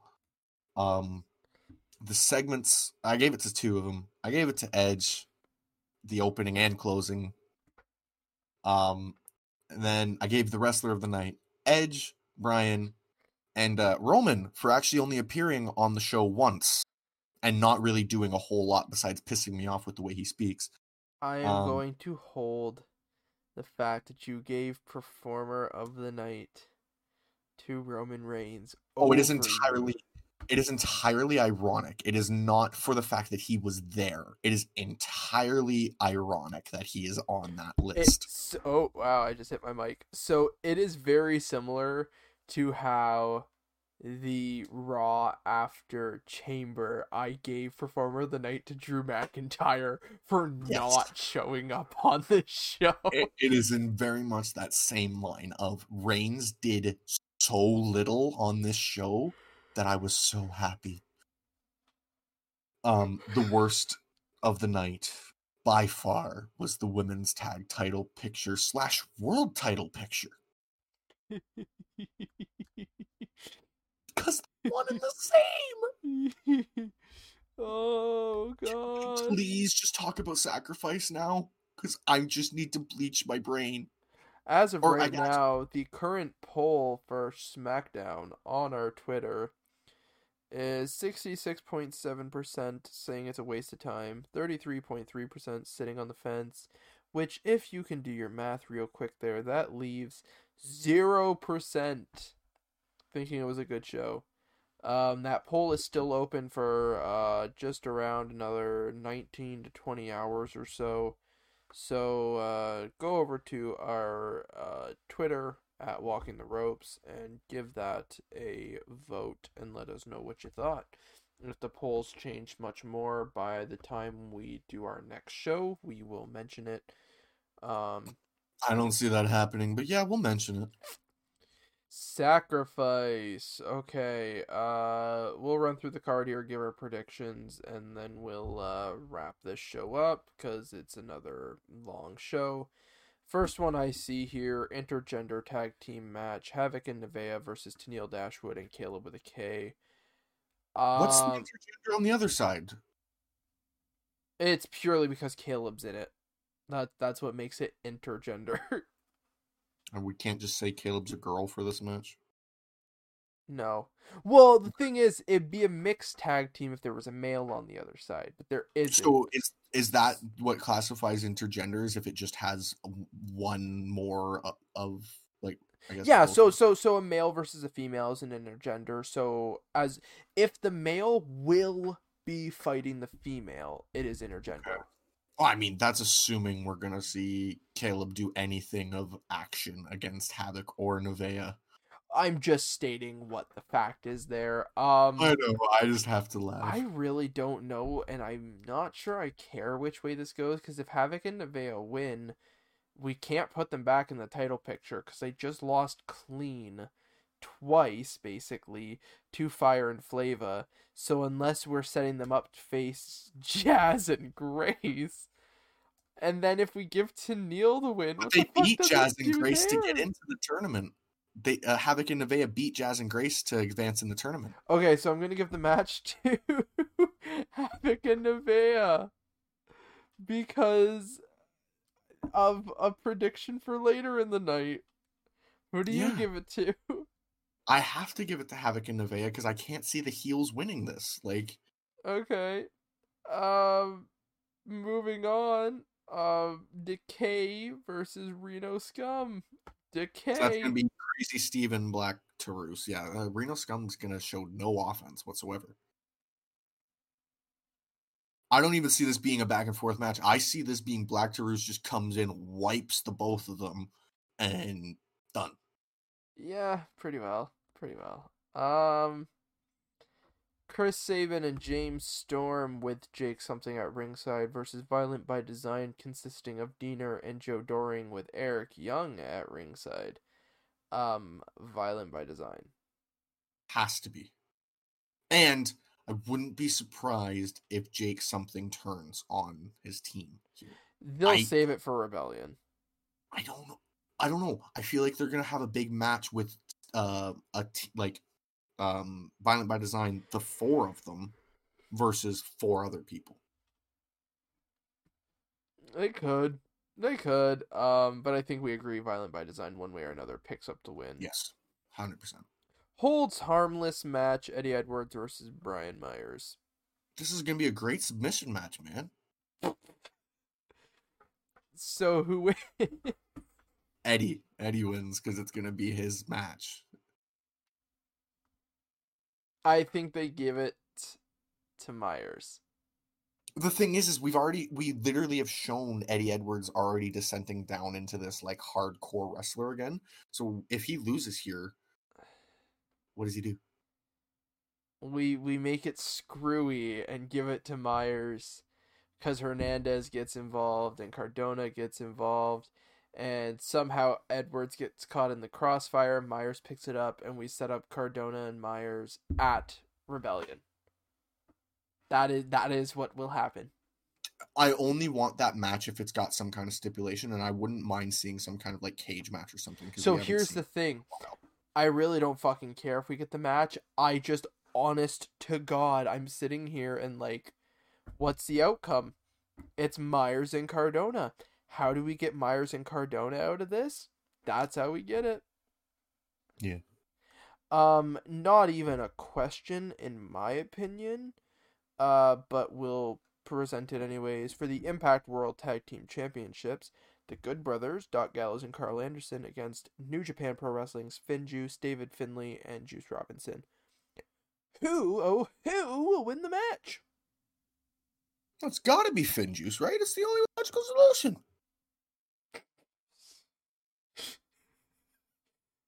If you couldn't feel the sarcasm, Oh my god, man, I felt it like no tomorrow. The Good Brothers win.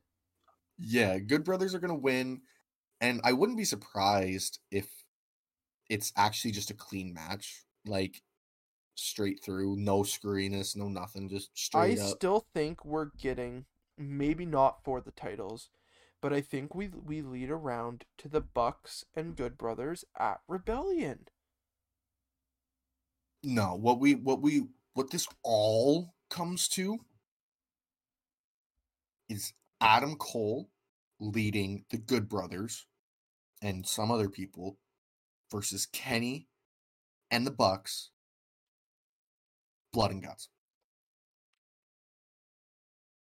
No, we've already got our blood and guts match. Okay, their version of um like an elimination chamber or something then. No, we only need one promotion to do that, and mm-hmm. WWE's already got their their grasp on that. We're good there.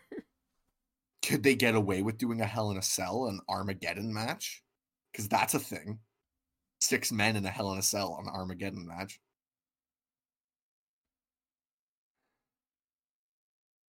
Uh, I don't know. I just don't want AEW to have twelve different cage types like WWE has. I get that, but I do like having a steel cage and a cell because they are two very different variants on that match. Uh, I don't know. I don't think we need this big climactic build to anything. I think we just need to get the Bucks and Good Brothers out of the way at Rebellion. The thing is, I just Impact needs a payoff, and the worst part is, is either they're going to fuck finish the main event at Rebellion, or Omega takes the title. Impact needs a win here, so you put the Bucks on the card and have the Good Brothers beat the Bucks. Just don't do it title for title.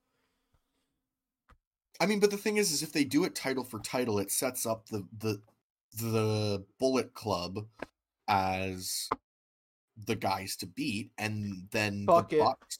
I I have a prediction for when we finish this. Okay. You can finish your thought. I just Uh just yeah, it, like I, I mean, like yeah, if the Good Brothers win the ta- the AEW tag team titles, that's not exactly a bad thing. I just I don't see Tony Khan giving it to people that aren't under contract with him. But But who's to say they're not in a dual contract? well, whatever they're under in AEW is very minimal For sure, because it, it was an exclusive contract to TNA. hundred percent. But so- but like the thing is, is with this working relationship, their contract might now be the way it's worded, uh, almost exactly what Doc and Karl wanted out of their contracts, so they could do things like this without Impact actually knowing it at the time. I've got a prediction that's going to blow the forbidden door wide open. Um, Tony Khan versus Scott D'Amore.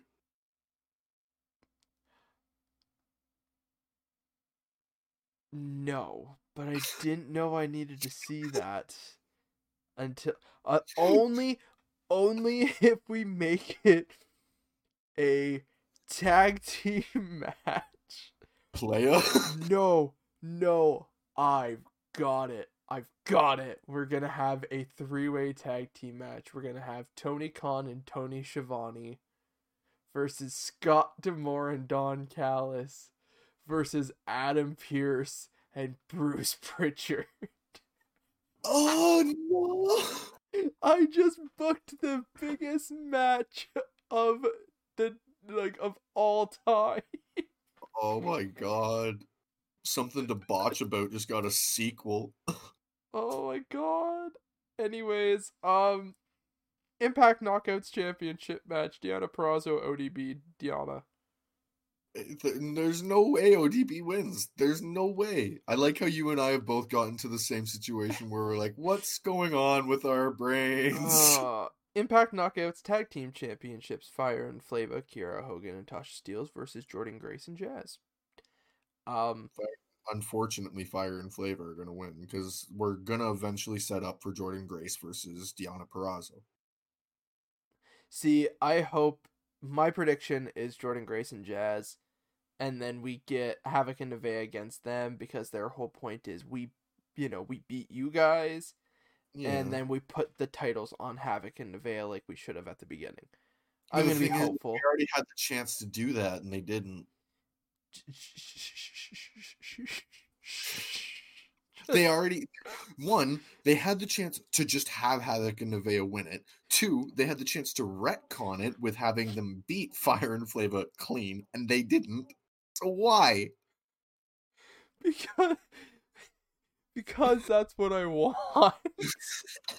okay, fine. Moving on. And um, next title. Or did we already do that? Oh, one? I totally skipped that. Holy fuck. Uh, Impact X Division Championship. TJP versus Ace Austin. TJP wins. TJP wins because they're doing this thing with Ace Austin where they're just not letting him win. Yeah.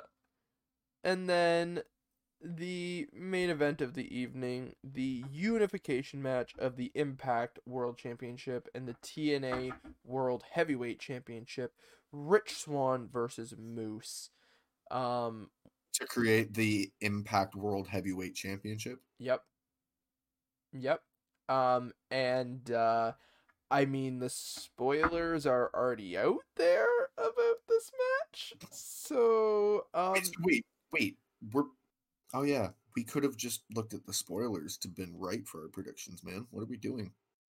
I don't know if the rest of the matches are out. I know that match is out. Oh, okay. Um, I'm sure if I looked, I could find the rest of them. They, they are there. They're definitely there. Um, but Rich Swann. It has to be. Like again, I hate to say it, it has to Because we don't feed Moose to Kenny Omega. I'm not saying I don't want that match. Oh, I would love to see Moose take the fucking one winged angel. So here's my prediction, okay? Ready for this? You ready for this? Okay. I'm, I'm. My body is ready. Good, because it's about to get fucked. So we predicted for a long time about Tony Khan purchasing Impact Wrestling. Yes. Yeah. I believe the deal is done. Uh huh. Yeah, because it's not the first time Impact sold quietly. And Rebellion is going to feature not only Kenny Omega versus, well, Rich Swann, obviously, world title versus world title. It would be nice to say winner of Moose versus Swann. Winner of Moose versus Swann being Swann against Kenny Omega, title versus title. But we also are going to receive the Young Bucks versus the Good Brothers, title versus title. Yeah. We're gonna receive Hikaru Shida versus Deonna Purrazzo. Title versus title. We are going to receive Darby Allin versus TJP and or Chris Bey and or Josh Alexander, whatever they do there. Title versus title. And then the Impact Knockout tag titles just kind of get mixed and lost in the shuffle, which is whatever. Yeah. I believe Rebellion is Impact Wrestling's final event. AEW Tony Khan has purchased and is going to be this big title versus title event to determine who is going to be coming into All Elite Wrestling, setting up their other show on TNT and whatnot, and basically ushering in this new wave of pro wrestling. Yeah. No, that's very very accurate. Because the thing is, I think we get the payoff of the Bucks and the Good Brothers. We know we're getting Kenny uh in that main event. Yeah. Why don't we just why don't we just fucking call Khan buying Impact? We know Khan's got deep enough pockets. We've had this conversation. It was like talking with chatters a few weeks back about it. Somebody making the comment of I don't think Anthem needs money. Impact's not drawing anything right now. Mm-hmm. AEW is. I'm sure if AEW turned around and was like, "Hey Anthem, we'll buy these guys for like this seven figure," I'm sure they could fucking buy it for less money than they've fucking offered out on certain contracts. Yeah. Um, and be like, "Here's this money, sell us Impact," and I'm sure Anthem would go, "You want this? Here you go." So.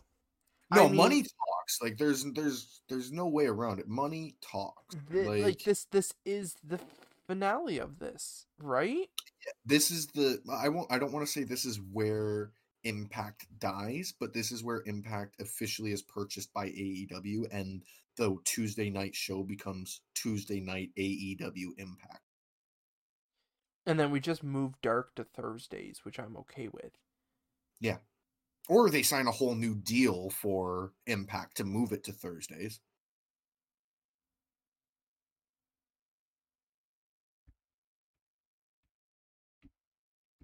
i'm just trying to figure out you know what would be the best shit ever and then we'll wrap the podcast up i want nxt to announce right after Mania, the week after Mania, I want them to announce this is our final night on Wednesdays. We are officially moving to Tuesdays starting next week, like the week after Mania. Yeah, yeah. And everybody be like, oh, wow, wow, okay, cool. Like, all they have to put up with is Impact. I want Rebellion to happen and AEW be like, we purchased Impact Wrestling, and now All Elite Wrestling's Impact will air on TNT Tuesdays at 8. And then they, t- uh, NXT just goes. "Ah, ah." oh. But but what bigger of a fuck you, right? Because the worst part is now, like the thing is, if if NXT moves there, it, Impact loses even more. So you're damn right Anthem's gonna sell them off. Oh yeah, no, i the writing's on the wall for Anthem to just be like, mm, well, I mean, you're gonna give me money. I'll take that. Oh, I just this is this has been a show. Um, you got anything else to add here, or are we good to wrap this fucker up? Um, no, I don't have any more wrestling points to mention. No. So, well, as per usual, I'll sit up to finish this podcast off. Yeah, Uh, that'll look better, won't it? this this has been another uh, late night mega show. Um, We're gonna get better at this. We promise. yes, it has just been a crazy fucking few weeks. Uh, we can verify next uh, Thursday, this upcoming Thursday's podcast will not take place on Thursday, uh, due to circumstances again. Um, but here's hoping uh, things work out here in the very near near future for us, um, and uh, whatnot. But anyways, uh, thank you anybody for listening, watching, whether it be live on VOD or on one of our podcasting platforms we are available on. We appreciate absolutely all of the support. Um, and if you want any more uh, from Walking the Ropes, you can find absolutely everything through our link tree, as I said at the top of the show. That includes social media, uh, every site you can watch and listen to us on, um, and ways to support us. Uh, it is all on there. Plus, plus a fun new addition uh, on our link tree is our TikTok account um, which I'm not aware. Uh, I'm not very much so into the TikTok uh trend. I am, I I am uh very much so a, a techie geeky person but tiktok is one thing i have not gotten myself into i know you have i know you will probably primarily be running it Yeah, uh, there's nothing on there currently. I'm gonna be working, uh, at least doing an intro video here, um, within the next coming days. So there's at least something on the page to intro us a little bit. Uh, but other than that, just look for basically probably just news updates on there. Uh, just and some when we're fun going shit Yeah, Fun like shit. if we if we see botches like botchamania and stuff like that, we might show little clips and stuff like that because that's always fun. we'll we'll have a blast with it. Um, but Yeah, yeah, that that link tree is available in bios, descriptions, everywhere you find us. Um, and yeah, uh, any last notes there, Blake? Um, with our news, we enjoy when you guys send us tweets uh, with the news that you would like us to cover. It helps make our news segments so much more uh, flowable and readable and just more fun for us and you guys. And it's actually interesting, and we're not just sitting there umming and on about what news we want to write and whatever. So it helps us out and helps you out in the long run. Yeah, so so tweet us anything uh you see and or hear, um, as well as any sources and whatnot for us to follow up on to get more of the scoop. Um, but yeah, with that being said, once again to finish off here, thank you everybody for listening, watching, supporting, and everything. We enjoy doing this, even though sometimes we don't show it all that much, specifically covering shit like SmackDown. Um, but we do greatly enjoy doing this. We we like watching wrestling. We like talking wrestling, and uh, it's just tough to do so at two in the morning. Two thirty. Holy fuck. Anyways, thank you everybody for tuning in. Uh we will be back with a um review episode of Sacrifice. Uh stay tuned to our Twitter uh for that announcement. Um as always, uh for our announcements of going live and whatnot. Um but we'll be back for that and uh I I guess we will see you then. Uh take care and enjoy. See ya.